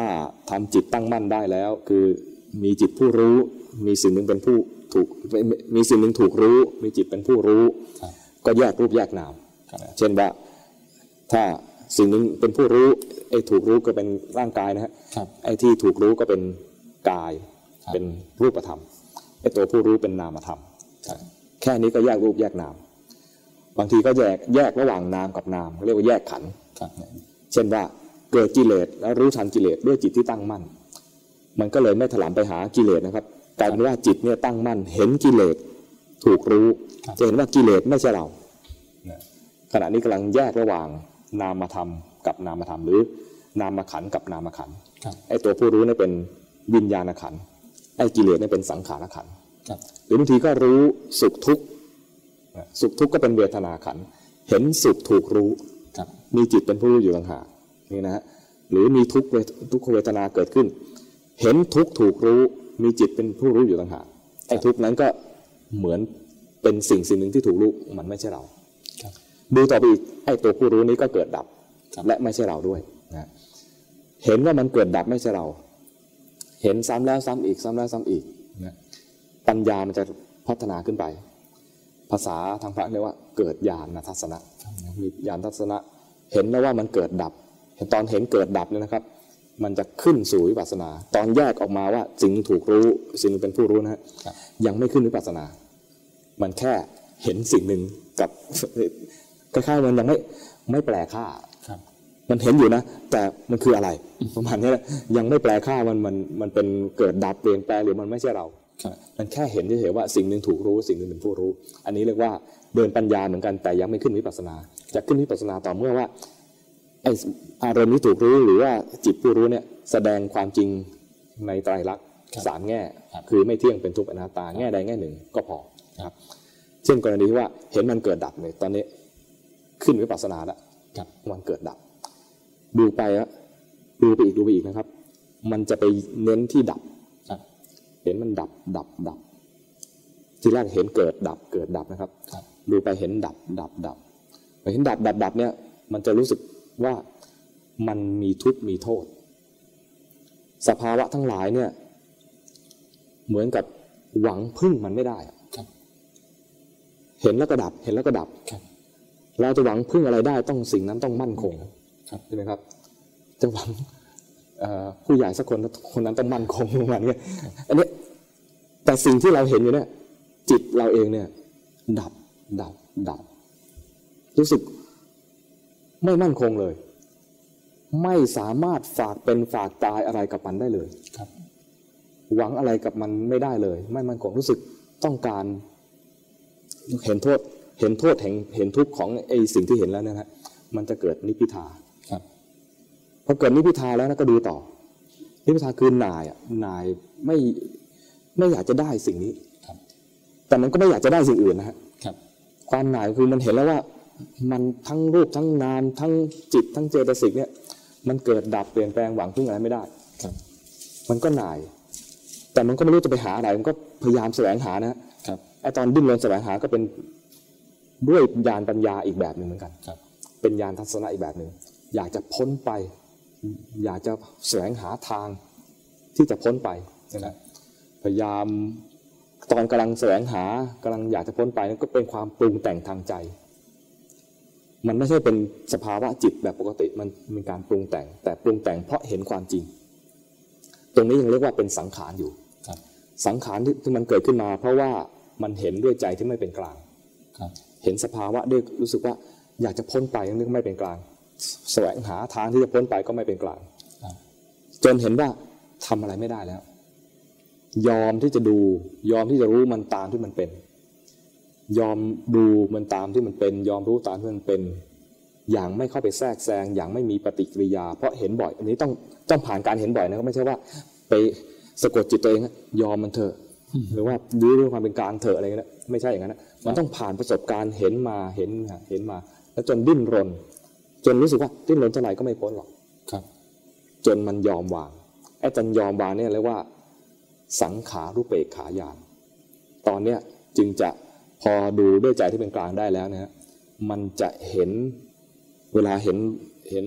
ขันเนี่ยจะเลยรู้ว่า จะรู้เลยว่าไอ้ขันก็เป็นเพียงก้อนทุกข์ครับเห็นที่ไอ้ตัวที่ยานทะยานอยากมาตลอดเนี่ยเป็นเหตุให้เกิดทุกข์แล้วที่ทำมาตลอดคือเป็นการเจริญมรรค ครับและผลที่ได้ตอนนี้คือบรรลุลุบรรลุผลคือเกิดมรรคผลเกิดขึ้นครับดังนั้นสิ่งที่เราจะทำต่อจากที่ผ่านนิพพิทายานก็คือทำเหมือนเดิมครับและปรากฏการณ์ที่จิตมันเรียนรู้มาเนี่ยมันจะแสดงอีกว่ามันกำลังดิ้นรนกำลังจะแสวงหาให้ทางให้พ้นไป ก็ดูมันไปตามที่มันเป็นนะครับ จนมันยอมวาง จนมันยอมวางอุเบกขาครับ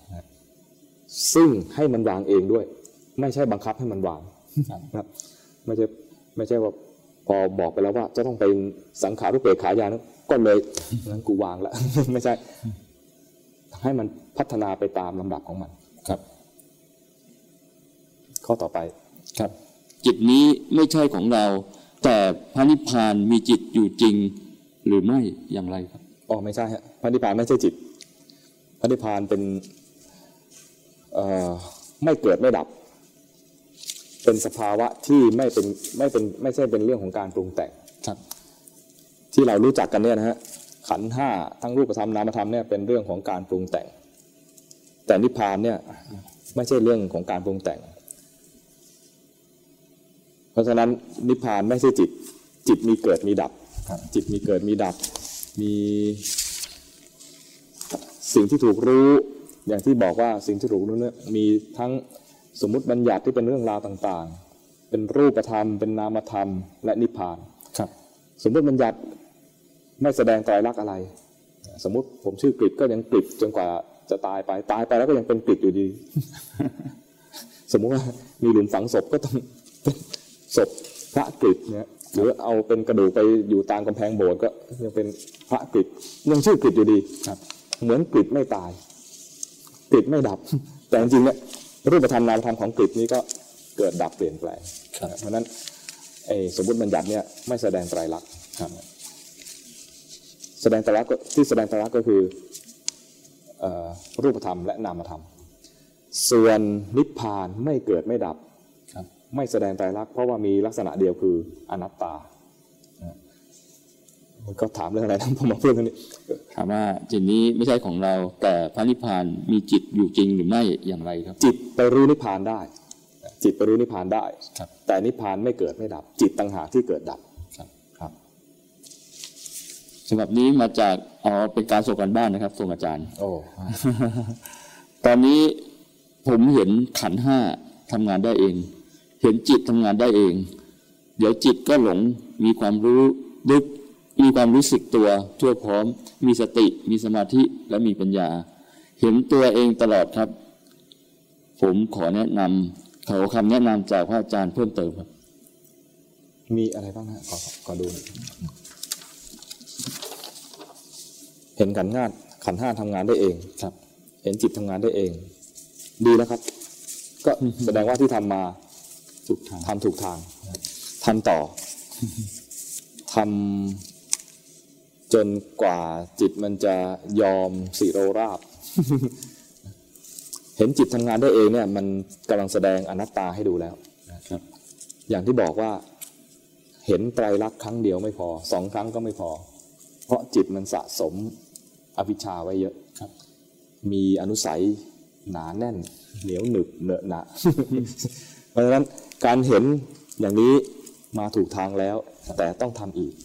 ครับ ทำจนจิตมันยอมนะครับทีนี้เวลาดู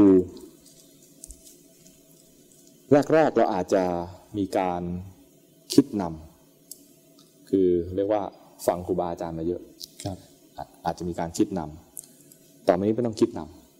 ำดูตามที่มันเป็นนะคิดนำเนี่ยยังเป็นเป็นลักษณะของปัญญาที่ยังไม่ใช่วิปัสสนา วิปัสสนาต้องให้มันแสดงความจริง เหมือนอย่างที่โยมเขียนมาบอกว่าเห็นขันธ์ขันธ์ห้าทำงานได้เองนี่นะถ้าเห็นอย่างที่ไม่ได้คิดนำนะครับครับให้ดูอีก ให้ดูมันต่อไปครับสมาธิ ก็ยังควรทำอยู่ แล้วก็สมาธิทำทั้งสองแบบครับทั้งอารามณูปนิชฌานและลักขณูปนิชฌานคือเพ่งอารมณ์แล้วก็จิตตั้งมั่นนะครับทำสมาธิทั้งสองแบบ ศีลรักษาไว้ให้ดี มีบุญกุศลอะไรอื่น ๆ นอกจากนี้ ถ้ามีโอกาสทำก็ทำนะมีการให้ทานการช่วยเหลือคนอื่นเป็นจิตอาสาอะไรก็แล้วแต่มีโอกาสทำก็ทำสิ่งเหล่านี้มันช่วยให้จิตชุ่มชื้นชุ่มชื่นครับ ไม่แห้งแล้งไม่กระด้างครับไม่ใช่เอาแต่การภาวนาอย่างเดียวครับบุญกุศลอื่นบางทีก็ช่วยเติมให้จิตมีกำลัง มากพอที่จะทำนั้นการงานอะไรที่ทำอยู่ก็ทำครับโดยเฉพาะถ้าเป็นงานที่มีประโยชน์ต่อสังคมควรทำนะครับทำงานด้วยความรับผิดชอบทำไป โดยไม่คิดว่างานนั้นเป็นเครื่องขัดขวางต่อการภาวนาของเรานะครับครูบาอาจารย์เนี่ยทำงานไปภาวนาไป แล้วได้ผลมีมากมายเลยนะครับ ไม่ใช่เอาแต่ภาวนาทำงานแล้วก็รู้เรียนรู้จิตไปทำงานแล้วเรียนรู้จิตไป ทำงานแล้วเกิดกิเลสก็เรียนรู้ไปนะครับ แล้วก็ภาวนาอย่างที่เคยทำไปนะคครัรับบแล้วอย่า อย่าดูหมิ่นบุญแม้เล็กๆน้อยๆครับ แล้วก็คอยสังเกตจิตที่มันทำงานแม้เล็กๆน้อยๆด้วยครับมันขยับนิดนึงก็ให้รู้มันเริ่มจะเป็นกิเลสแม้เล็กน้อยก็ให้รู้ รู้ให้เร็วๆรู้ให้ไวๆครับ แต่อย่าไปอยากให้ดี มีข้อควรระวังมากมายนะก็คือบางทีมันก็เผลอเพลินไป ก็กลายเป็นเอ่อการมสุขาริการนุโยกบางทีก็อยากให้ดีกลายเป็นเพ่งเกินไปบังคับเกินไปก็อัตตากิลมาฐานโยกระวังสองทางที่ผิดมันจะได้ทางที่กลางครับวันนี้ผมขอนิมนต์พระอาจารย์ ให้พรกับญาติโยมครับครับก็ขออนุโมทนากับญาติโยมทุกๆคนนะที่สนใจและปฏิบัติมาก็ขอ อำนาจคุณพระศรีรัตนตรัย จงโดนบันดาลให้ท่านทั้งหลายจงมีความสุข แล้วก็มีกำลังใจในการประพฤติปฏิบัติ ขอให้ผู้ที่เกี่ยวข้องในรายการนี้ ผู้ที่จะสนับสนุนรายการนี้จงมีความสุขความเจริญทุกท่านทุกคนด้วยขออนุโมทนา